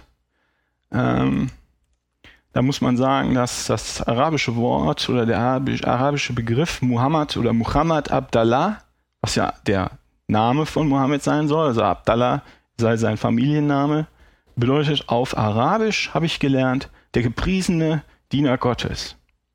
Das ist also quasi ein entsprechender Name und es wird als gern als Titel damals als Titel verwendet, aber niemand kennt das als Eigenname. Als Eigenname kam das erst später. Aha. Auch das ist merkwürdig, passt auch nicht so recht zur Überlieferung. Und auch das ist natürlich bekannt, deshalb gibt es Gegenargumente. Und das Gegenargument zu diesen Münzfunden ist sehr merkwürdig, finde ich persönlich. Da sagen die Leute, nach der Machtübernahme des Islams wurden die alten Münzen mit christlicher Symbolik weiterverwertet und man hätte dann halt die Hinweise auf Mohammed oder den Kalifen darauf aufgeprägt, quasi auf die untere Hälfte, und hätte aber die christlichen Symbole halt versehentlich oder aus ökonomischen Gründen nicht überprägt. Also Das dann könnten- hätten alle Münzen zurück in die Presse gehen müssen und nochmal zusätzliche Symbole draufgepresst werden. Es könnten ja auch einzelne Fehlprägungen sein. Das war ja keine industrielle, ich schätze, da stand jemand mit dem Hammer, ne? Das könnte ja alles Fehlprägungen sein. Mhm. Weil ich denke, Münzen waren damals Hoheitszeichen, nicht nur Zahlungsmittel. Das heißt, wenn eine Stadt oder ein Dorf meine Münzen benutzt, dann ist das für mich ein guter Punkt zu sagen, diese Stadt gehört zu meinem Einflussbereich. Ja, genau. Das ist wichtig für mich als P- Petty-Fürst oder was auch immer. Da habe ich auch was Schönes gefunden. Es gibt ja den Felsendom auf dem Tempelberg. Das ist das erste, gilt als erstes Großbauwerk des Islam. Und der wurde wahrscheinlich vollendet, sagen die Historiker, in 694. Das ist das Jahr 72 der arabischen Zeitrechnung unter den Umayyaden-Kalifen. Und in 72 Jahren sollte die, laut Geschichte, sollte die islamische Herrschaft bis dahin ja konsolidiert sein. Wenn man sich den Grundriss mal anguckt, erinnert er verdächtig an, ja, sagen wir mal, so außergewöhnlich ist er nicht. Er ist eine, eine Achteckbasilika, also ein regelmäßiges Achteck, wie zum Beispiel auch das Haus Petrus in Kapernaum, die Auferstehungskirche auf dem Ölberg, die bei Jerusalem die Kirche Katisma der Jungfrau, die interessanterweise auch einen Felsen in der Mitte hat. Im Felsendom ist in, der ist ja um diesen Felsen rumgebaut. Und der Fels ist, die einen sagen, das ist der Platz, wo Jesus zurück auf die Erde kommt. Und die anderen sagen, da ist der Mohammed mit in den Himmel gesprungen mit seinem Pferd. Deshalb ist der Platz wichtig.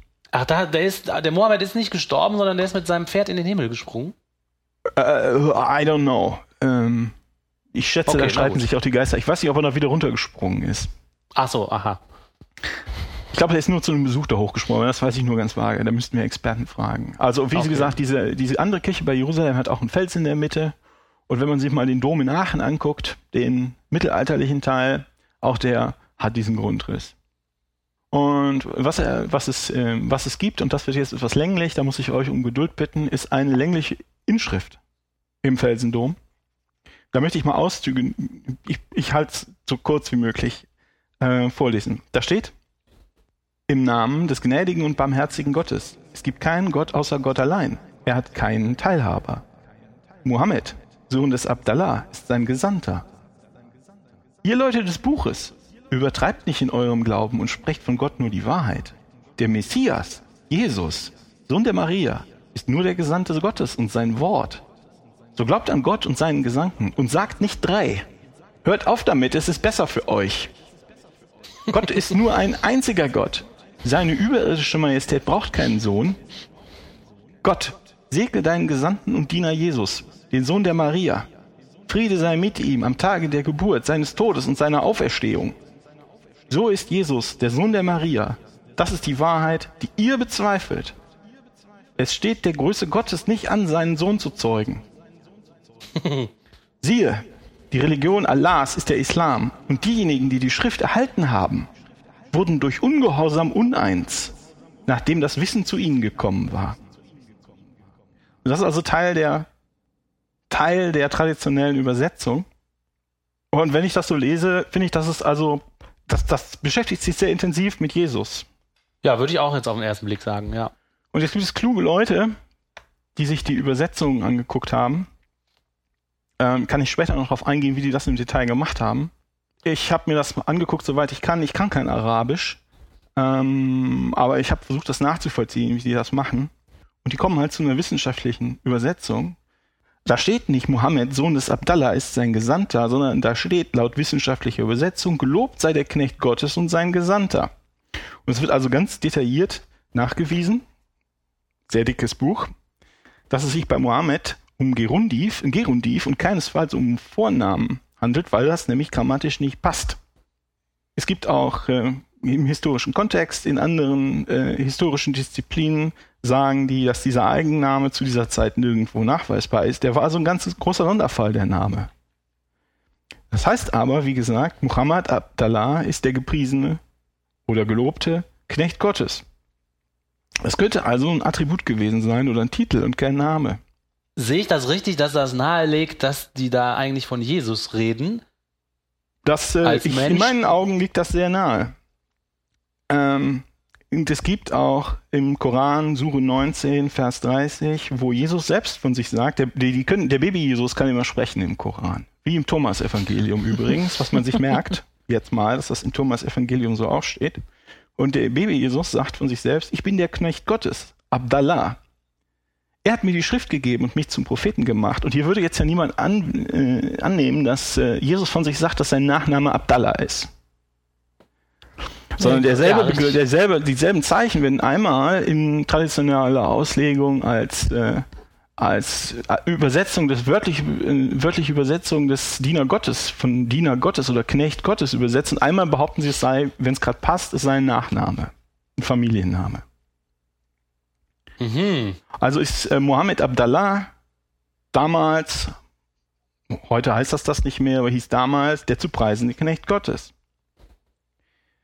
Und im Text äh, steht auch selbst, wer das sein möchte in der Inschrift, nämlich der Messias Jesus, Sohn der Maria, ist der Gesandte Gottes.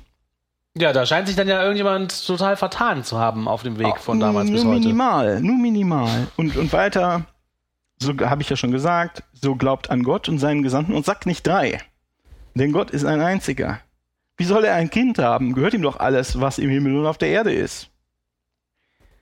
Also die Leute damals, die Reichskirche hat versucht, das ist, kann man alles in Chroniken, Berichten nachlesen, die römische Reichskirche hat versucht, die Dreieinigkeit durchzusetzen. Und es klingt so, als hätte es hier in Syrien oder in Palästina Widerstand dagegen gegeben. Und die Leute, ich finde, aus dieser, aus dieser Inschrift klingt durch wie absurd, die das Argument finden oder die den Glaubenssatz finden, dass der, der Gott sei drei Götter. Das ist absurd, das ist albern, was soll das? Die Inschrift, ich meine, das geht ja noch weiter, aber ähm, das Wort Islam bedeutet auch nicht unbedingt Religion, das bedeutet erstmal Übereinstimmung. Also Ah ja. geht es hier jetzt Mhm. nicht äh, um as, was, was, war- wie war das noch? Die Religion Allahs ist der Islam, sondern da könnte genauso gut stehen, wenn man es halt wörtlich übersetzt. als das Rechte, also das Richtige, gilt bei Gott die Übereinstimmung mit der Schrift. Denn diejenigen, denen die Schrift gegeben wurde, sind erst in Widerspruch mit dem offenbarten Wissen geraten, indem sie disputierten. Das wäre eine ganz frühe Form von Fundamentalismus. Praktisch. Zurück zur Schrift. Zurück zur Schrift. Gelobt sei der Knecht Gottes, der sein Gesandter ist. Die Inschrift im Felsendom wendet sich also ganz scharf gegen die Lehre vom dreieinigen Gott, fordert klaren Monotheismus und Übereinstimmung mit der Schrift und äh, als die Schrift, das ist halt die Bibel. Und ich finde, aus der Inschrift lässt sich geradezu heraushören, habe ich schon gesagt, wie absurd die Leute damals die Idee von der, die neue moderne Idee von der Dreieinigkeit fanden. Und wenn man das jetzt ein bisschen weniger gemäß Krawallinterpretation liest, sondern guckt, was da wirklich steht und was die Be Worte damals bedeutet haben, dann wurde hier Ende des siebten Jahrhunderts, also 72 Jahre nach Beginn der islamischen Eroberung, eine christliche Kirche auf den Tempelberg gebaut. Und der Tempelberg und dieser Felsen, um den die um den äh, diese Basilika gebaut worden ist, ist der Ort, an dem die Christen, die Ostchristen, also die syrischen Christen und die palästinensischen Christen, die Wiederkunft Christi erwarteten. Das wird aber als urislamisches Bauwerk reklamiert. Vielleicht als das urislamische Bauwerk. Gibt's ja auch Menge, eine Menge Stress gerade, politisch. Und das passt alles nicht so recht zur Überlieferung. Vielleicht als, Seiten, äh, als Seitenhinweis, da möchte ich auch mal, das macht ganz Spaß, ich möchte auch die Hörerinnen und Hörer mal aufrufen, sich mal äh, Mekka per Google, mit Google Maps anzugucken. Und wenn man sich dann also die Kaaba anguckt, da sieht die verdächtig nach aus wie ein heidnischer Tempel, der auf eine alte christliche Kirche gebaut worden ist. Und man sieht sogar noch die Absidenmauer, also die Apsis, die in Richtung Jerusalem zeigt. Und die Grabmäler äh, in dieser Apsis sind auch genau da, wo man sie in der christlichen Kirche erwarten würde. Gut, das waren das äh, Argument mit den Schriftbelegen und das Argument äh, mit der Archäologie. Wie ist die Lage der Archäologie? Da gibt es noch das, habe ich drauf gestoßen, das heißt das Clausewitz-Argument. Ich weiß natürlich nicht genau warum. Und das Clausewitz-Argument sagt, Persien und Ägypten hatten damals Millionen von Einwohnern. Die hatten eine Verwaltung, Straßen, Infrastruktur. Ostrom und Persien hatten riesige, stehende, hoch ausgebildete und erfahrene Heere. Und jetzt ist es nicht nur besiegt worden, sondern auch besetzt worden und gegen also die Großmächte zu verteidigen. Um das zu machen, brauchst du Hunderttausende von Soldaten. Und es gibt keinerlei archäologische Belege für ein Heer, auch nicht für die nötigen äh, Ausbildungs- und Versorgungseinrichtungen. Äh. Und selbst wenn du, wenn du diese, diese Überlieferung als Fakt ansiehst und sagst, das waren jetzt nur 20.000 bis 30.000 wundertätige Krieger, die 15 Jahre lang dauerhaft unter Waffen waren, da muss man auch wissen, wo diese Masse herkommen soll. Und das würde mindestens 200.000, habe ich jetzt mal geschätzt, 200.000 Araber voraussetzen, die also in der arabischen Wüste lebten. Und die gab's aber nicht. Stattdessen gab's halt nur ein paar Dörfer und Nomadenstämme, die hin und her gezogen sind. Auch das passt nicht so recht zur Überlieferung. Und das Gegenargument, was ich da gehört habe, ist, und das ist auch ein schlüssiges Gegenargument, dass zumindest Nordwestafrika auch nur deutlich weniger Krieger verlangt hätte für eine Eroberung wenn man sich den Kontext anguckt, es gab da ja mit den Völkerwanderungen zum Beispiel das Vandalenreich, das waren auch nicht viel mehr, das war, glaube ich, so eine Ab Abspaltung von den Goten, ich möchte nichts Falsches sagen. Und die haben sich in, äh, in Nord, sind nach Nord, über durch Spanien nach, nach Nordafrika gezogen und haben sich da ihr Vandalenreich um Karthago gebaut. Und das haben auch die, die Leute, die da wohnten, haben das mehr oder minder einfach akzeptiert. Äh, also da braucht es auch nicht mehr als 30.000 Krieger. Und in der Tat sind Araber die allerdings als Araber beschrieben werden nicht als Moslems, auch im Jahr 711, also 80 Jahre nach dem Ende der angeblichen islamischen Eroberung, äh, vor Spanien aufgetaucht, zum ersten Mal. Mit die ersten Scharmützel an der spanischen Südküste. Mein Fazit ist in diesem Punkt, Schriftbelege von der islamischen Religion hat im siebten Jahrhundert niemand was gehört. Die Araber werden als christlich angesehen und der Urpunkt der islamischen Geschichte könnte eigentlich eher die Befreiung der Araber im Rahmen eines byzantinischen Feldzugs gewesen sein. Die archäologischen Beweise, Expansionsjahre sind nicht nachzuweisen. Der Islam generell ist auch nicht nachzuweisen. Es gibt Anzeichen dafür, dass die Araber oder die Syrer des siebten Jahrhunderts sich selbst als sehr streng monotheistische Christen ansahen, die im Clinch mit der Reichskirche lagen, die halt damals ihren ihre Idee von dem dreieinigen Gott propagiert hat. Und dieses Konzept findet man in Syrien, Palästina und in Ägypten absurd und schwachsinnig und wehrt sich. Es gibt die These, dass die frühe islamische Bewegung also durchaus eine streng monotheistische Strömung innerhalb des Christentums gewesen sein kann, die sich dann im Laufe der Jahrhunderte und nach dem Zusammenbruch der überregionalen Kommunikation und möglicherweise nach der Übernahme äh, Herrschaft durch andere, andere Gruppen also isoliert hat, ist es also eine, eine Strömung innerhalb, eine monotheistische Strömung innerhalb des Christentums und die ist dann durch verschiedene historische Dinge, hat sich isoliert und ist dann weiter weggedriftet. Und das Fazit vom Fazit wäre, das Geschichtsbild des frühen Islams ist im besten Fall unbelegt und bleibt eine bloße Behauptung und im schlechtesten Fall ist es konterfaktisch und rein heilsgeschichtlich motiviert. Kann sein, dass der Islam mal als syrisch-arabische Abspaltung des Christentums gestartet ist. Ähm, beurteilen, was daran plausibler ist, das kann ich nicht. Das möchte ich den Zuhörerinnen und Zuhörern überlassen. Ja, sehr interessant auf jeden Fall. So, ich habe fertig. Ja, wirklich sehr interessant. Also äh, mir kommt da auch so vor, als ob das bei vielen Religionen der Fall ist, dass man die behaupteten historischen Fakten dann oft gar nicht findet in anderen Quellen. Und das ist ja cool, das mal so detailliert auseinandergenommen zu Ja, haben, bei, im- am Beispiel des Islam. Finde ich Im super. Christentum ist es halt so, dass es da eine Tradition gibt, sich das kritisch anzugucken. Bibelstudien und historisch zu gucken und rumzugraben und sowas. Natürlich auch erst nach der Aufklärung. Und ja, erst wenn man halt gefragt wird, so. wieso ist das denn wirklich so? Ne? Erst wenn man es Genau. rechtfertigen muss eigentlich, oder? Genau. Ja, das war, was ich zu diesem Thema zu sagen hatte. Ja, super. Ja, echt, wirklich sehr interessant. Bisschen Geschichtsunterricht auch noch gleichzeitig. ich würde sagen, dann machen wir jetzt mit was Lustigerem weiter. Ähm, nämlich unsere Rubrik Hörer beschimpfen Podcaster. Kommentare, kommentieren. Kommentare kommentieren. Kommentare musst du jetzt sagen. Kommentare. Sehr schön. Kommentare. Ja, und äh, wie immer haben wir auch diesmal wieder schöne, viele Kommentare von euch bekommen. Und an der Stelle auch nochmal äh, Dankeschön dafür, dass ihr so unglaublich lebhaft mit uns und den anderen Hörern und Lesern auf der Plattform diskutiert. Also das gefällt uns sehr gut. Und ähm, weil es auch diesmal wirklich viele Kommentare gab, habe ich natürlich auch hier nur wieder einen kleinen Ausschnitt mir rausgesucht, die, den ich jetzt vorstellen will. Ähm, und zwar hat zu unserer letzten Podcast-Folge im Weltkrieg um die Ehe der User Punkt, Punkt, Punkt, Punkt, Punkt, Punkt, Punkt geschrieben. Ohne Gott kann die Wissenschaft gar nichts logisch und rational erklären. Das ist unsinnige Vorstellung. Unser Bewusstsein geht über Funktionalität des Körpers hinaus und stellt einen Beweis für Kreation und Design dar. Also war wieder jemand, der einfach nicht verstehen kann, dass die Wissenschaft tatsächlich ohne Gott, nur ohne Gott eigentlich funktionieren kann, in meinen Augen sogar. Und der User Punkt, Punkt, Punkt, Punkt, Punkt, Punkt, Punkt ist ja auch schon von anderen Kommentaren uns bekannt gewesen. Ich, ich, ich höre das oft, mich wundert das, dass die Leute sich so auf dem Bewusstsein, ähm, auf dem Bewusstsein einreiten. Ich äh, kann das Bewusstsein auch nicht erklären als Phänomen, aber ich sehe keinen Bedarf, da jetzt, weil ich das nicht erklären kann, darauf zu schließen, das muss übernatürlichen Ursprungs sein. Ich verstehe nicht, woher diese Idee kommt. Das kann ich ja von allem behaupten. Kann ja von der Farbe Gelb behaupten. Das stimmt allerdings.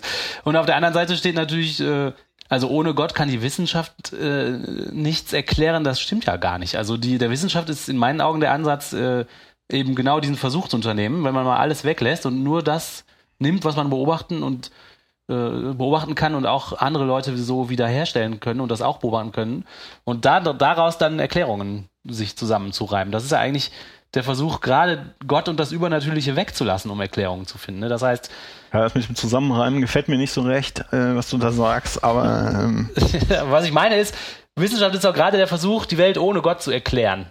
Äh, und nicht ohne ja, Gott nicht unbedingt ohne Gott. Ne? Also wenn es halt zwei Anzeichen da gibt, gibt, dass es, äh, dass es Götter gibt, dann muss man das halt ins wissenschaftliche Weltbild aufnehmen. Das ist ja, auch Ja, kein gut, Problem. ja. Es gibt nur Okay. halt keine Anzeichen. Hat bis jetzt noch Ja. niemand welche vorgebracht. Ja. So. Also wenn es Delfine gibt, dann müssen wir halt Delfine in unser äh, Weltbild aufnehmen. Und äh, das hat, haben Leute halt schon auf welche gezeigt ne, und konnten glaubhaft nachweisen, dass Delfine existieren. Das ist die Teil unseres. Weltbilds. Ja, das stimmt. So, dann hat der User Pop292 geschrieben. Das fand ich einen sehr interessanten Kommentar, weil er ähm, Kritik beinhaltet, die nicht rein darauf hinausläuft, äh, nach dem Motto, Atheisten gibt es gar nicht oder Gott ist überall. Und ähm, Pop292 schreibt, Hallo, MGen war für mich Ist bisher... hier eine Plattform, auf der mehr oder weniger intelligent über Gott oder nicht Gott diskutiert wurde. In letzter Zeit allerdings habe ich den Eindruck, als würde diese Plattform zu einem Hauti-Christen-Forum verkommen. Wir wollen doch nicht missionieren. Wir sind doch keine Partei, die mit marktschreierischen Parolen auf Stimmenfang gehen muss. Schade, aber unter dem momentanen Trend kann man sich nur aus diesem Forum zurückziehen. LG Eddy. Liebe Grüße, Eddie. Das fand ich interessant, weil der Vorwurf, dass wir populistisch und ähm, populistisch agieren oder, oder formulieren äh, oder missionieren sogar, wie ihr das nennt, und marktschreierische Parolen, da schwingt für mich zwischen den Zeilen so ein bisschen der Vorwurf mit, ähm, wir hören uns an wie die AfD oder Pegida oder so. Vielleicht verstehe ich das auch falsch. Ähm, und ich fand ein bisschen schade, dass der User den Vorwurf nicht weiter konkretisiert. Also wenn es tatsächlich Stellen gibt, in denen wir so rüberkommen sollten oder in denen die Artikel solche Formulierungen enthalten, dann hätte ich mir gewünscht, dass er Beispiele äh, anführt, um das äh, uns klarer zu machen. Ich habe dann auch noch selber drunter kommentiert, aber der User hat sich dann nicht mehr zurückgemeldet. Der hat sich anscheinend tatsächlich, wie er schreibt, aus dem Forum zurückgezogen. Das ist ein bisschen schade, weil sollte es tatsächlich so sein, dass wir rüberkommen wie Pegida, dann wollen wir das natürlich ändern. Das wollen wir nicht machen. Ja, das habe ich so nicht verstanden. Äh, Ich finde das auch schade. Es äh, ist immer schade.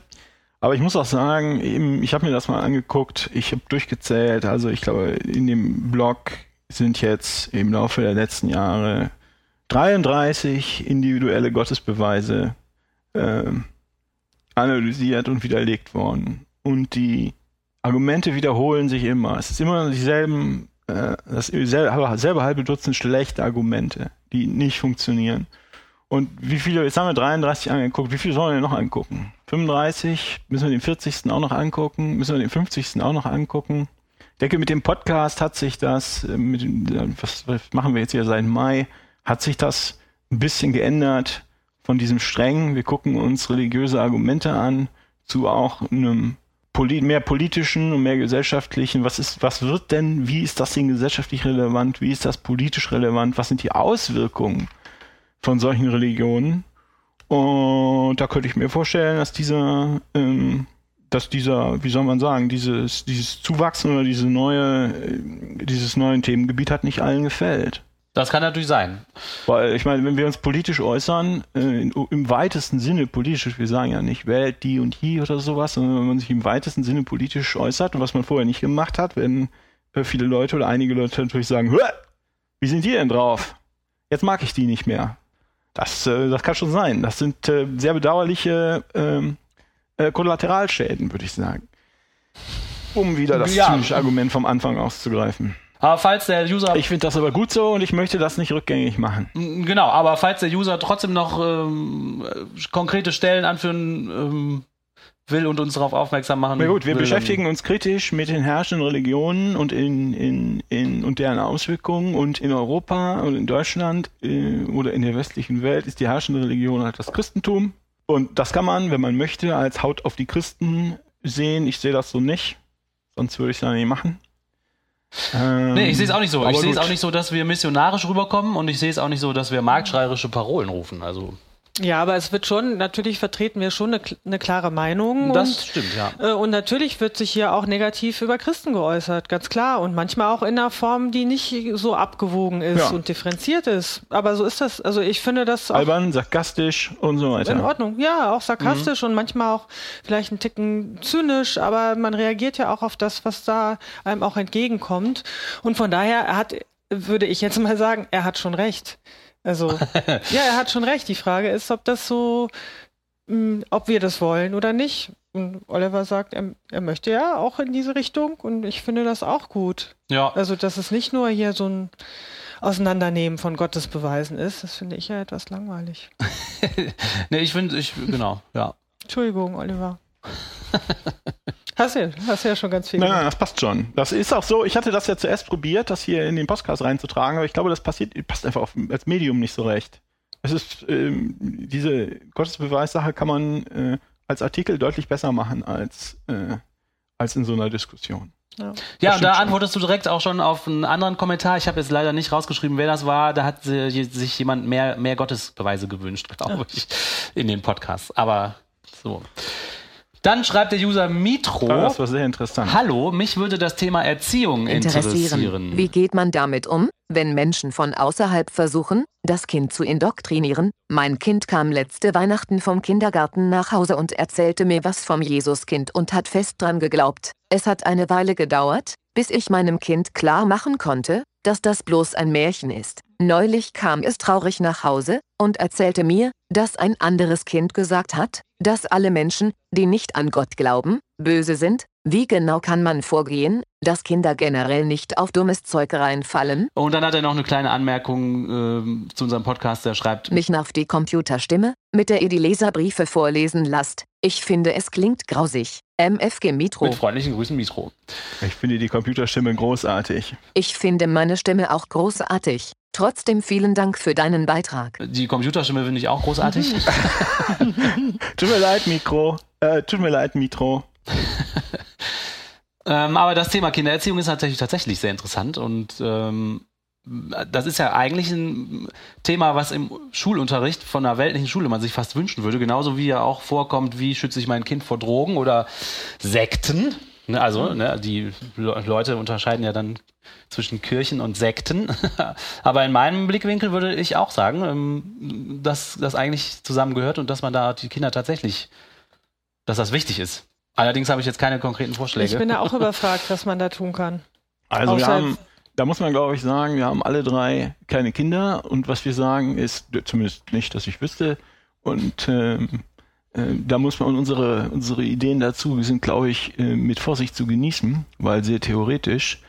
Ähm, ich glaube, es macht keinen Sinn zu versuchen, sein Kind, auch wenn der Reflex sehr verständlich ist, alle einzelnen Arten von irrationalen Weltbildern durchzudiskutieren und ihm genau zu sagen, warum die im Einzelnen nicht stimmen können. Ähm, das ist gut gemeint, aber im Zweifelsfall kommen irgendwelche Leute immer mit noch einem Weltbild um die Ecke.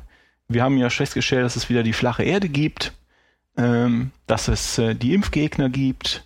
Das ist so pseudoreligiös, würde ich sagen. Das gibt es, habe ich auf Twitter gesehen, Leute, die ernsthaft in Deutschland ähm, davon ausgehen, dass die Welt von Echsenmenschen regiert wird. Und selbst wenn man quasi 500 Feuer gelöscht hat, kann immer noch ein 500 erstes irgendwo aufgehen. Was ich, ich vielleicht empfehlen möchte, wie gesagt, völlig unqualifiziert ist, erzieh dein Kind zu kritischem Denken und zu skeptischem Denken. Mach dem Kind klar, dass es Leute gibt, die Sachen behaupten und auch Sachen ehrlich für wahr halten, ohne dass sie wissen, dass das stimmt. Wenn das Kind das verstanden hat und wird dann auch ganz bestimmt auf ganz viele Beispiele in seinem Umfeld treffen, das lässt sich ja gar nicht vermeiden, das hat der User ja auch gesagt, dann denke ich, wird das Kind von alleine kritisch denken lernen, wenn man, wenn man ihm da ein bisschen hilft und sich angucken, ah ja, das könnte was sein und das könnte was sein und, und lernen, wie man damit umgeht. Man lernt also damit umgehen, dass es Leute gibt, die wieder, wieder streitende Sache behaupten, die überhaupt keine, keinen Grund haben, das zu behaupten und die trotzdem meinen, sie hätten unbedingt recht. Also es gibt Leute, die sagen, sie hätten recht, ohne dass sie recht haben. Wenn man es schafft, das dem Kind nahezulegen, dass es ein guter Skeptiker wird, dass es ein guter, guter kritischer Denker wird, dann hat man also, glaube ich, den besten, äh, die beste Grundlage gelegt für das, für die spätere Entwicklung, die man sich vorstellen kann. Und ich glaube, ein praktischer Hinweis, der in die Richtung geht, die du auch sagst, ist, ähm, wenn man dem Kind beibringt, dass Fragen stellen wichtig ist und ähm, dass so eine kleine Alarmglocke angehen könnte, wenn die Antworten ausbleiben oder wenn anstatt einer Antwort ein Wutausbruch folgt. Hinterfragt Das stimmt alles. Hinterfragt Also alles. Guter Punkt. ja, so viel dazu und sonst. Vielleicht können ja auch andere User dazu kommentieren, die selber Kinder haben. Vielleicht äh, haben sich andere Leute auch schon damit beschäftigt und können, können da äh, auf dem Blog weitere Kommentare Das finde ich toll. Dann habe ich einen Kommentar rausgesucht, was ich wirklich total verblüffend fand. Ähm, der Blog-Eintrag Wer ist Christ? Den fand ich selber sehr interessant. Äh, den hat der Olli geschrieben. Und das ist eine Frage, die mich, die ich auch selber, wie gesagt, sehr, sehr interessant und wichtig finde und die man meiner Meinung nach auch stellen kann mit allen anderen Religionen. Zum Beispiel heutzutage ist ja politisch ganz relevant, wer ist äh, Muslim, was ist, ist islamistisch äh, oder religiös begründeter Terror und so. Das sind ja super aktuelle Fragestellungen und äh, es hat äh, auch gezeigt, dass dieses Thema euch User sehr interessiert, weil ich glaube, das ist einer der Beiträge auf dem Blog, die mit Abstand die meisten Kommentare gesammelt haben. Äh, lest euch das mal durch, das ist eine extrem interessante Diskussion, die da, für, also fand ich zumindest, aufgeflammt ist. Ähm, und es geht natürlich dann hinterher auch um Randbereiche dieses Themas und man schweift natürlich dann auch ab, aber es sind auch viele echt interessante Beiträge dabei. Ähm, und für mich scheint es so, als ob die Frage kaum abschließend zu klären ist. Also als Außenstehender ist es vielleicht sogar einfacher zu sagen, wer ist Christ und wer nicht, als wenn man selber Christ ist. Ein User namens Don Gamillo schreibt ganz fleißig mit. Äh, das rechne ich ihm auch hoch an. Er scheint selber, also er bezeichnet sich selber als Christ. Was er damit genau meint, finde ich, ist nicht so klar, aber er diskutiert da ganz schön mutig äh, und wacker gegen all die Atheisten an. an. Ähm, und der definiert Christsein so, dass er sagt, Christsein, Christsein hat mit Jesus Christus zu tun. Die einzige Voraussetzung ist das Vertrauen auf ihn. ähm, ja, das ist mir ein bisschen dünn als Erklärung, aber wie gesagt, ich glaube, am besten ist es, wenn ihr euch diese Diskussion selber durchliest, weil da so viel, ähm, so viele Sicht, Gesichtspunkte dann auftauchen. Das ist wirklich sehr interessant. Liebe Hörerinnen und Hörer, oder mit anderen Worten, was ist eigentlich äh, der Koran und äh, wie genau funktioniert seine Sprache? Ein Themenkomplex, mit dem sich auch der Olli beschäftigt hat. Ja. Und zwar habe ich mir zuerst mal die, die tradierte Erzählung zur Entstehung des Korans angeguckt und da habe ich eine sehr gute Nachricht für euch. Der Koran ist nämlich perfekt. Oh, Jede- das ist aber jedes schön. Wort im Korantext, jede Silbe ist genau so von Gott äh, diktiert worden. Es gibt keine Fehler, es gibt keine Auslassung, es gibt keine Zusätze. Im Gegensatz zum Beispiel zur Bibel, äh, bei der seit Jahrhunderten die Textkritiker versuchen, den Ursprungstext und die Bedeutung zu erschließen, gibt es die Tradition im Islam nicht. Die inhaltlichen Aussagen des Korans sind zu 100% korrekt, fehlerlos. Der Koran ist ganz klar und deutlich im perfekten Arabisch geschrieben, was übrigens die schönste Sprache der Welt ist. Es gilt fürs Koranverständnis nur das arabische Original. Übersetzungen in andere Sprachen sind auch anders als bei der Bibel nachrangig und können dem Original unmöglich gerecht werden. Ah, Wieso, wieso das so ist, wird sich noch zeigen. Und das kam so. Die heute gültige Version äh, des Korans ist die Version aus Kairo, die Kairoer Version von 1900, die Kairoer Ausgabe von 1924. Ein paar Eckdaten. Der Koran hat also 114 Suren mit 4 bis 286 Versen und die Suren sind absteigend sortiert nach der Länge. Und diese Sortierung ist übrigens bereits Teil der überweltlichen Schönheit, die ihr genießen könnt. Äh, leider geht durch diese Sortierung auch die zeitliche Abfolge und der Kontext verloren. Und der Koran wurde dem Mohammed mündlich diktiert vom Erzengel Gabriel in den Jahren 610 bis 632. Mohammed war laut Überlieferungen ein Kaufmann ohne Schriftkenntnisse, aber mit einem erstaunlich guten Gedächtnis. Und die Leute aus dem Umfeld des Propheten haben sich dann die Verse gemerkt und dann manche auch erst viel später aufgeschrieben, wie das halt damals so ging. Äh, Das klingt so ein bisschen, die Geschichten klingen ein bisschen wie zwischen Tür, Tür und Angel. Die Verse wurden aufgeschrieben auf Tierknochen, auf Lederstücken, zum Teil auf Blätter. Und äh, selbst die Überlieferung spricht davon, dass Material verloren geht. Da gibt es zum Beispiel den Schreiber Ubay aus dem Umfeld des Propheten, der sagt, dass die Suche 33 ursprünglich 200 Verse umfasst hat. Äh, die hat jetzt aber, wenn man mal guckt, nur noch 73 Verse. oh, Aische, die Lieblingsfrau des Propheten, die kommt ja ab und zu mal vor, ich weiß nicht, äh, von der hört man ab und zu mal, äh, sagt also, dass die Verse unter ihrem Bett aufbewahrt hat, aber hat die, die hat jetzt die Ziege gefressen. oh nein. Aber ist das dann Teil der Perfektheit, dass es, dass es die Der, nicht mehr gibt? der äh, Koran in seiner jetzigen Fassung ist perfekt. Sehr gut. Äh, nach dem Tod des Propheten hatte man, kam man also dann auf das Problem, sah man also das Problem ein und dann hat der Gefährte Ibn Tabit mit einer Zusammenstellung der bekannten Verse begonnen und kam dann auf sieben auf eine, einander ausschließende Versionen. Das war also nicht der Weisheit letzter Schluss und darum hat, äh, der, ich glaube, es war der dritte Kalif Ottman, der ungefähr 20 bis 30 Jahre nach dem Tod des Propheten eine neue Zusammenstellung in Auftrag gegeben, die dann in die vier Hauptstädte verschickt wurde, nach Medina, nach Damaskus, Kufa und Basra. Da haben wir aus Mesopotamien dann noch das Zeugnis von Ubaidallah, dem Gouverneur von äh, Mesopotamien, der sich das angeguckt hat und nach eigenen Angaben den Koran an 2000 Stellen korrigiert hat, um die originale Version äh, wiederherzustellen. Im 19. Jahrhundert habe ich gefunden, gab es eine offizielle Ausgabe unter türkisch-osmanischem Einfluss. Die war aber so weit von der arabischen Tradition entfernt, dass es wüste Proteste gab, insbesondere wohl in Ägypten, die dann dazu führten, dass man da angefangen hat, mit einer eigenen, einer eigenen Version zu arbeiten. Und das ist die Kairoer Ausgabe von 1924 die sich auf diese Version von Ottman und Ibn Tabit bezieht. Die ist in der Form das perfekt überlieferte Wort Gottes und ist genau so, wie die diktiert wurde vom Erzengel Gabriel. Bewundernswert, irre. Das Toll, ist, ja ne? Ist ein Wunder. Ne? Ja, wenn, man Wunder wenn du Wunder akzeptierst, warum nicht? Wenn Gott das so will, warum nicht? beeindruckend. Und wenn man sich die Koransprache anguckt, ähm, dann sagen die Experten, ich kann das nur berichten, der Koran ist sehr schwer lesbar und 20 Prozent der Verse geben, ge gelten für die Experten als unverständlich. Man spricht da von den dunklen Versen des Koran. Die sind nicht identisch mit den satanischen Versen des Korans. Äh, die satanischen Verse sind entstanden, als Mohammed versehentlich äh, äh, den Satan gechannelt hat und nicht den Erzengel Gabriel.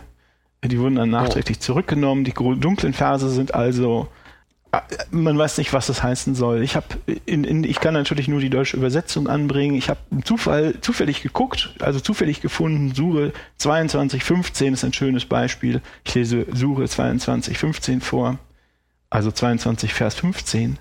Wer meint, dass Allah ihm im Diesseits und Jenseits nicht helfen werde, der strecke doch ein Seil zum Himmel, dann schneide er es ab.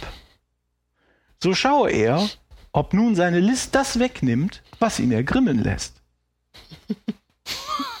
so, dann habe ich versucht, und da dachte ich, in der Bibel ist es ja oft so, dass Sachen äh, durch den Kontext um so einen Vers rum klarer werden. In diesem Fall ist das aber nicht der Fall. Aber ich finde das toll. Das ist ja so wie diese buddhistischen Nachdenk-Mantras, wo man zum Beispiel sagt, gibt es, kann man mit einer Hand klatschen oder gibt es ein Geräusch, wenn der Baum umfällt und keiner ist dabei? So ist das, ne? Das Seil in den Himmel strecken und abschneiden und so. Das finde ich toll. Ist es auch eine Metapher? Vielleicht ist es auch eine Metapher. Also was die Experten sagen, ich als Laie, mir als Laie ist das unverständlich. Ja auch. Die Experten sagen, also Sprachkundler sagen, der Koran ist voller Fremd- und Lehnwörter aus dem Syro-Aramäischen, aus Griechisch, aus, dem, aus der griechischen Sprache. Das Wort Logos kommt immer wieder vor, als Wort Gottes. Aus Persisch, aus Hebräisch, Taura oder Tora wird immer wieder erwähnt. Und das ist ein bisschen merkwürdig, wenn man davon ausgeht, dass der Koran ja im perfekten und reinen Arabisch geschrieben ist. Dann gibt es den iranischen Koranforscher Ali Dashti, der ist vor ein paar Jahren gestorben. Der sagt, der Koran enthält unverständige Sätze. Es kommen fremdsprachige Begriffe vor, unbekannte arabische Ausdrücke und Wörter, die in einer anderen als der gewöhnlichen Bedeutung benutzt werden. Er missachtet die Regeln der Grammatik, ganz gleich, ob es sich um Femininum, Maskulinum, Verb oder Subjektiv, Adjektiv oder Adverbien handelt. Dazu kommen unlogische und grammatisch falsche Pronomina, die an manchen Stellen keinen Bezug haben. Auch hier muss man den Kontext, äh, wie immer, Kontext ist wichtig. Ähm, was ist die arabische Sprache? Die arabische Sprache, habe ich gelernt, ist ein bisschen anders organisiert als Deutsch zum Beispiel. Arabisch ist eine Sprachenfamilie, das ist eine Sammlung von Dialekten, das sind Umgangssprachen in Marokkanisch, Syri Syrisch, Ägyptisch, Jemenitisch und so weiter und die die Leute untereinander nur teilweise verstehen. Und dazu gibt es die Arabia, das ist so eine Art Hochsprache für offizielle Anlässe. Und das Koran-Arabisch wiederum unterscheidet sich von all diesen Sprachversionen und wird in der Form auch nur von Korangelehrten verstanden. Jetzt sehen wir äh, natürlich die Gefahr eines Zirkelschlusses. Wer den Koran versteht, ist ein Korangelehrter. Und nur Korangelehrte verstehen den Koran. Und nach ein paar Generationen kann man sich vorstellen, dass sich das ja irgendwie abhebt von seinem. Aber auch toll, ihr, ihr ähm, schützt gegen äußere Kritik, ne? Das, wie heißt das? Ganz fantastisch. Ja. Immunisierung. ist das Stichwort. Ja, das ne? meinte ich. Genau. Und für Durchschnittsmuslime habe ich gelernt, wird der Koran erst verständlich durch Interpretation. Und der bekannteste, also weil ganz viele Muslime auch gar kein Arabisch verstehen, die sprechen das nicht, weil die aus anderen Ländern kommen, mussten aber den Koran, Koran trotzdem mehr oder minder auswendig lernen, aber die wissen halt nicht, was da steht. Und das wird für die verständlich durch Interpretation und der bekannteste äh, Koran-Interpret ist Herr Al-Tabari, der ist gestorben 922, das ist also stattgefunden 300 Jahre after the fact. Und die Interpretation selbst ist auch sehr schwierig. Arabisch ist eine Konsonantenschrift, es werden also keine Vokale notiert. Und Arabisch Heutzutage bestand- auch noch oder nur damals? das wurde nach, nachher erweitert. Und damals bestand Arabisch aus 15 Zeichen, 50 verschiedenen Zeichen. Davon waren sieben eindeutig. Sechs Zeichen waren zweideutig, haben also zwei verschiedene Konsonanten äh, dargestellt. Eins ist dreideutig und ein Zeichen ist sogar fünfdeutig. Oh. Das heißt, das alte Arabisch ist mehr so eine halb definierte Lesehilfe, Lesehilfe anstatt einer vollständigen Schrift. Wenn man weiß, was da steht, dann versteht man's. Das ist quasi wie ein vollgekrickelter Einkaufszettel. So, ah, was habe ich? Ah, ich wollte Tomaten. Ja, verstehe. Und wenn es jetzt aber um das Erschließen komplett neuer Inhalte geht, insbesondere abstrakter Inhalte und Religion ist jetzt ja nun eine Sammlung von abstrakten Inhalten, dann ist das mäßig geeignet dazu. Wenn ihr jetzt eben habt ihr eben habt ihr euch die in der Überschrift den unterstrichenen den unterstrichenen äh, das unterstrichene Wort oder die unterstrichene Zeichenfolge anguckt, habt ihr das da? ja. Ja. Was steht denn, was steht denn da? Lebensdenist. Lebens. Eben. La, lö, Lebens. Also das Beispiel habe ich aus dem Buch von Pressburg. Das könnte diese Zeichenfolge könnte sowohl heißen Lieben ist eine Lust als auch Aha. Leben ist eine Last. Das ist nicht da, das ist nicht Leben klar. oder Stimmt. Lebens, Eine- Leben als Ja, ja, Atheist. ja. Das ist also nicht klar, was das heißt und die Bedeutungen sind sehr verschieden. Und das Problem hat man dann auch gleich gesehen und die Texte später besser definiert durch das Ergänzen von sogenannten diakritischen Punkten, die halt festlegen, wie genau die Zeichen ausgesprochen werden, also zu welchem, äh, zu welchen Lauten die korrespondieren. Das steht auch so in den aktuellen Koranausgaben. Das ist aber, wenn man streng nimmt, bereits Teil der Interpretation. Wenn ich hier in das Vokale eintrage und sage, das ist die ursprüngliche Bedeutung, dann kann ich das erst müsste ich das nachweisen. Das ist nicht selbstverständlich. Ja, stimmt. Und da gibt's einige wenige systematisch-wissenschaftliche Untersuchungen zu. Da gibt's interessanterweise eine deutsche Schule, die da seit, seit ich glaube, etwa 100 Jahren aktiv ist. Und da habe ich ein Buch gelesen von Christoph Luxemberg. Das ist ein sehr dickes Buch, sehr wissenschaftlich. Oh ja, ich habe es. Ähm, also ich kann kein Arabisch und er legt, ich kann auch kein äh, Syrisch, Aramäisch und er legt das halt, er vergleicht dieses äh, sehr, sehr detailliert die einzelnen Grammatikformen und sowas. Für mich kam das überzeugend drüber. Das ist also nicht was wild dahergehauptetes ist, aber mangels, mangels Sprachkenntnis, ich habe also mehr über Arabisch gelernt, als ich dachte, dass ich das je würde. Aber mangels äh, Hintergrund in der Sprache kann ich also nicht beurteilen, ob das so stimmt. Von der Methodik her ist es plausibel. Inhaltlich kann ich es nicht äh, endgültig sagen. Und die Kernthese ist halt, dass viele Inhalte des Korans nicht arabischen Ursprungs sind, sondern syrischen Ursprungs sind. Die nachher, als die Leute, die Leute quasi den Koran in die Hand hielten, die die, die syrische Sprache nicht mehr, syro-aramäische Sprache nicht mehr verstanden haben, haben die den nicht mehr richtig verstanden. Ja. Und da gibt's einige, einige Beispiele für, sagen wir mal, Uneinheit, Uneinigkeiten in der Lesart. Und das sind auch keine Details irgendwie, sondern das sind zentrale Kernsätze, die auch von aktueller gesellschaftlicher und auch politischer Bedeutung sind, wie ich finde. Ich, ich lese euch mal was vor. Und zwar fangen wir was mit was harmlosem an. Also Maria hat den Jesus geboren. Und jetzt ist Maria traurig, weil der ja unehrlich geboren ist und sehnt sich deshalb den Tod. Und der Jesus, der im Koran ja sprechen kann als Baby, sagt jetzt zu ihr und möchte sie trösten. Und es rief er, Jesus, unter ihr, bekümmere dich nicht. Dein Herr hat unter dir ein Bächlein fließen lassen. So, und jetzt kommt Herr, Lu Herr Luxemberg daher und ähm, guckt sich halt die Grammatik genau an und guckt sich an, was passiert, wenn ich die Punkte weglasse, die nachträglich hinzugefügt wurden. Und wenn ich die möglicherweise anders setze, die Interpretation also anders mache, kommt er auf den äh, nach syro-aramäischer Le Lesart äh, auf den Ausspruch, da rief er, also Jesus, ihr nach der Niederkunft zu. Sei nicht traurig, der Herr hat deine Niederkunft legitim gemacht. Ah, das macht mehr Sinn. Das macht mehr Sinn, weil wir wissen ja, der Heilige, durch den Heiligen Geist äh, ist er den Vater. Das heißt, sie hat also keinen Ehebruch begangen. Dann gibt es ein anderes Thema, sehr, sehr interessant, Sure 44, 54, im Paradies. Was passiert da? Wir geben ihnen, den Gläubigen, großäugige Huris als Gattinnen. So. Hurin, lerne ich, heißt weiße Augen. Das sei in Arabisch Unsinn an dieser Stelle, ähm, sagt Luxemburg. An anderer Stelle steht auch, bedeutet weiße Augen, dass die Leute, Leute erblindet sind. Aber die Koraninterpreten haben jetzt aus diesen Hurin, also aus den, tja, großäugigen Weißen, nein, aus diesem Wort großäugige Weiße gemacht. Und dazu wurden dann in der Überlieferung die großäugigen Huris, also die Paradiesjungfrauen. Wenn man aber sich anguckt, was das Wort wirklich bedeutet, im syro-aramäischen Kontext und insbesondere auch in anderen Erzählungen über das Paradies, dann sind die Weißen Weintrauben. Oh. Die Hurin sind also keine Wesen und schon gar keine Huris, was auch immer das sein soll, sondern kristallklare, prachtvolle Weintrauben.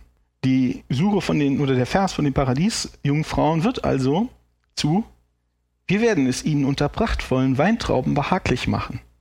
Cool. In einem anderen Vers über die Paradiesjungfrauen wird äh, traditionell interpretiert, im Paradies warten gereinigte Gattinnen auf sie.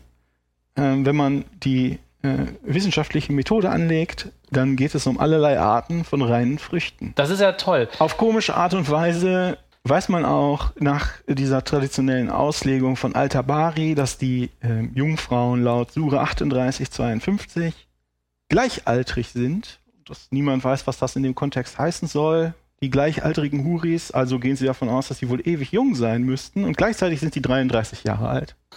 Während sie gleichaltrige Huris bei sich haben, die Augen niedergeschlagen und so weiter und so fort, wird, wenn man es aramäisch übersetzt, bei ihnen werden niederhängende, saftige Früchte sein.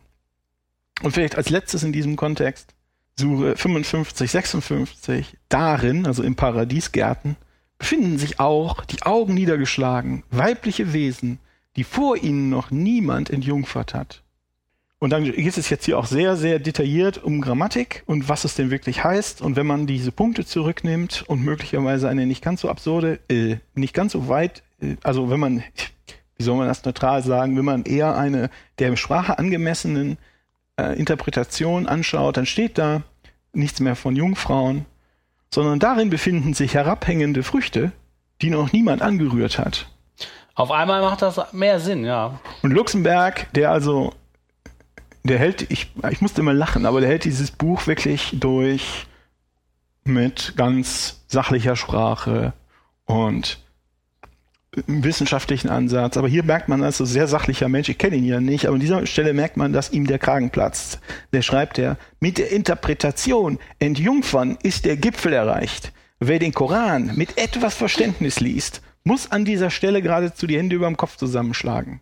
Nicht nur Unwissenheit ist daran schuld, es gehört schon eine gute Portion Dreistigkeit dazu, bei einer heiligen Schrift sich so etwas auszudenken und dies dem Koran zu unterstellen. Er verteidigt also den Koran vor der schmutzigen. Fantasie der Bärtigen. Und gibt es dann eine Koran-Version, die komplett so neu übersetzt? Also Ich glaube, daran wird das? gearbeitet. das das ist wäre ja- toll. Das ist spannend, auf jeden Fall. Später werden die Jungfrauen dann auch noch vollbusig. Was, was man sich so vorstellt. Ah, die, ähm, es gibt ja nicht nur die Paradiesjungfrauen, sondern es ist für die Mädels ja auch was dabei. In Sure 76, äh, Vers 90 spricht von den ewig, ewig jungen Knaben. Ewig junge Knaben machen die Runde unter den Gläubigen. Aramäisch bedeutet das Wort einfach Saft. Und ähm, aus äh, den ewig Jungen wird, wenn man einen einzigen Punkt umsetzt, schreibt er, aus statt einem Unterpunkt einen Oberpunkt äh, macht und so seine Originalbedeutung zurück äh, äh, kriegt, dann werden die nicht mehr ewig jung, sondern eisgekühlt. Das heißt, es machen also keine ewig jungen Knaben die Runde unter den Gläubigen, sondern eisgekühlte Früchte. Und das passt auch, und das kenne ich. Also spätestens da kann ich es dann von anderswo bestätigen. Wie gesagt, das kann ich nur so wiedergeben. Für mich klingt das plausibel. Aber das passt dann auch zum syrisch-christlichen Paradiesverständnis, dass das ein Garten ist und weil es da so heiß ist, gibt es da Schatten und viele Früchte und Wasser und so. Das ist also eine sehr, eine sehr bescheidene Paradiesvorstellung, die die damals hatten. Und daraus haben die bärtigen Männer halt äh, eine sexuelle Orgie gemacht, um sich da ihre, ihre, äh, die Wünsche, dann irgendwelche ewigen Jungfrauen vergewaltigen zu können, zu Recht zu glauben. Dann jetzt noch als viertes Beispiel, ja, es ist auch was, was gerade aktuell ist, das Kopftuch. Suche 24. Und spricht zu den gläubigen Frauen, dass sie ihr Tuch über ihren Busen schlagen und ihre Reize nur ihren Ehegatten zeigen oder ihren Vätern und den Vätern ihre Ehegatten, bla bla bla, Detail, wie man alles seine Reize zeigen darf. und das ist die traditionelle Übersetzung. Und wenn man das wörtlich übersetzt, habe ich gelernt, heißt die Passage, sie sollen, sie sollen sich ihre Schumur über ihre Taschen schlagen.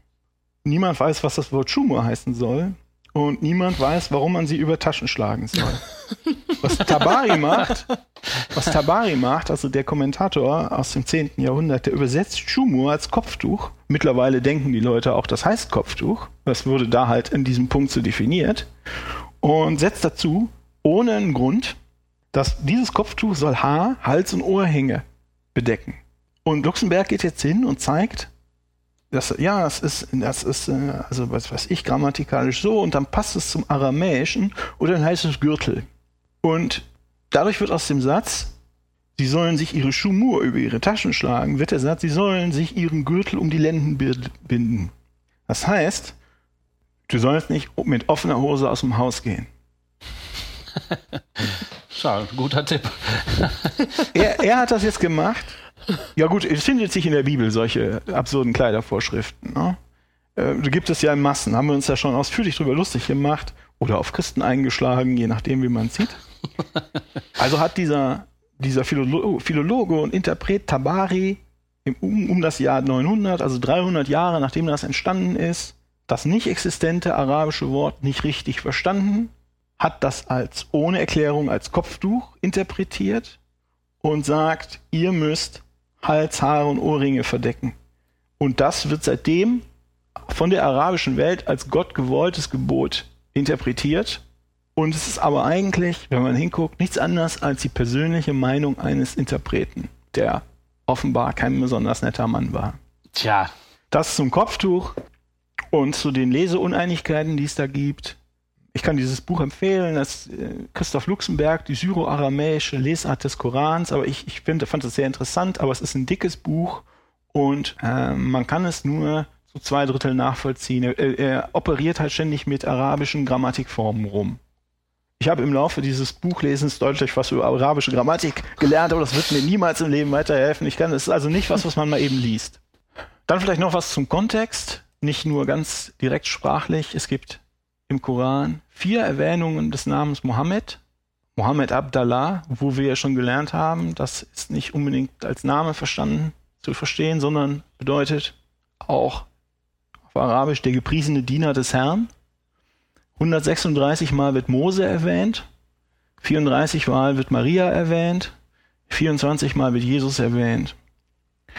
Äh, wenn man sich das anguckt, ich kann den, hab den Koran nicht ganz gelesen, aber ich gucke immer mal wieder rein. Das, äh, ich finde, das ist äh, ob seiner ganzen Schönheit sehr schwer, äh, äh, lang, lange Strecken zu lesen. Und es ist so, dass sich dieser, zumindest der theologische Teil, der beschäftigt sich schon verdächtig intensiv mit christlichen Lehren und christlichen Geschichten. Der verweist auch ständig auf Geschichten aus der Bibel. Das wird immer wieder das Schicksal von Lot beschrieben, siehe, was passiert, wenn du nicht auf den Gott achtest, ohne selbst diese Geschichte zu beschreiben. Das heißt, der setzt also die Kenntnis der Schrift, in Anführungsstrichen, also des Alten Testaments und des Neuen Testaments voraus, in sich selbst. Der Koran sieht sich also nicht als eigenständiges heiliges Buch einer neuen Religion, also selbst, wenn man nur liest, was drinsteht, sondern er schreibt, er sei Teil der Schrift. Da heißt es in äh, Sure 75, Vers 17, uns obliegt es, das Lektionar durch Exzerpte aus der Schrift zusammenzustellen und zu lehren. Lektionar ist ein ist eine Zusammenstellung aus religiösen Texten und Predigen, Predigten. Also er sagt uns, das liegt es. Wer ist uns? Das weiß ich gerade gar nicht. Ich glaube damit Der Koran selbst wahrscheinlich. der Koran gemeint, ja. Also die, die Zusammenstellung selbst zu bilden. Und da steht auch in Sure 41.3, dies ist eine Schrift, die wir in eine arabische Lesart übertragen haben. Was ja nicht zwangsläufig darauf hinweist, dass äh, es ursprünglich arabisch war. Es gibt noch so ein paar äh, Suren äh, 5.68, 3.4, äh, 15.1, 9 9.111, die sich dahin äußern, die sie also immer wieder darauf verweisen, dass wir jetzt, dass wir nur ein Teil der Schrift sind und auch au- nach außen verweisen. Dass es also kein abgeschlossenes, in sich abgeschlossenes, geschlossenes Buch ist. Das passt ja auch dazu, was du geschichtlich erzählt hast, ne? Das, Ja, durchaus. Das Wort Koran selbst habe ich äh, gelernt, das ist so naheliegend, ähm, kommt vom aramäischen Kerian, Keri- Kerian, was äh, Lektionar heißt, also wieder eine äh, liturgische Sammlung von Ausschnitten aus heiligen Schriften, äh, ergänzt durch Predigt, äh, Predigttexte und so Sachen, äh, aktuelle Sachen. Ich kann mir vorstellen, dass vielleicht nicht alle Gemeinden, das weiß ich nicht, aber vielleicht konnten sich nicht alle Gemeinden so eine Aussage von eine, eine Ausgabe von diesen sehr länglichen Bibelkanon leisten, sondern haben halt nur das Wichtigste rausgeschrieben und daraus halt ihre Gottesdienste äh, bestritten. So kann ich mir das vorstellen. Und ähm, in der Tat, wenn man, wie gesagt, ich lese, äh, habe immer mal nur Teile gelesen, wenn man den Koran liest, dann hat man oft den Eindruck, dass da, mh, dass das so eine Art eilige Mitschrift von so äh, Predigten ist, insbesondere von so, wie sagt man, den Fire and Brimstone Predigten, also so Höllenfeuerprediger. Das wurde dann schnell mitgeschrieben. Es hagelt, hagelt dann also Beschimpfungen und zum Teil auch Lächerlichmachungen von Andersgläubigen und sowas. ähm. Die, äh, die äh, Leute, die Textkritiker, die sich das angucken, haben verschiedene mögliche Ursprungsschriften äh, ausgemacht. Das sind halt Zusammenstellungen des Alten Testaments und des Neuen Testaments für arabische Christen, die kein Griechisch oder Hebräisch verstanden und sich dann halt Teile haben abschreiben lassen. Da ist die aramäische Version des Petrusbriefs. Ähm, da ist ein Liturgiebuch für syrische Christen, was auch passend zur zu diesem syro-aramäischen Kontext ist, viele, ähm, viele Begriffe offensichtlich aus dieser Sprache äh, eingewandert sind oder dazugezogen worden ist. Ja, und wenn ich das beurteilen soll oder abschließend sagen soll, also der also einen ist der Koran also perfekt und unveränderlich. Zum anderen gibt es quer durch die Geschichte sehr viele unterschiedliche Versionen des Korans und vor allem auch seines Verständnisses. Zum Verständnis ist eine Interpretation nötig, zwangsläufig nötig, weil viele Stellen halt dunkel sind. Und das heutige Verständnis des Korans innerhalb des Islams äh, beruht auf dieser Interpretation oder maßgeblich oder auch auf dieser Interpretation von Al-Tabari 300 Jahre nach dem, äh, nach dem Propheten. Und es ist offensichtlich an wesentlichen Stellen seine Privatmeinung und das gibt der Text nicht her.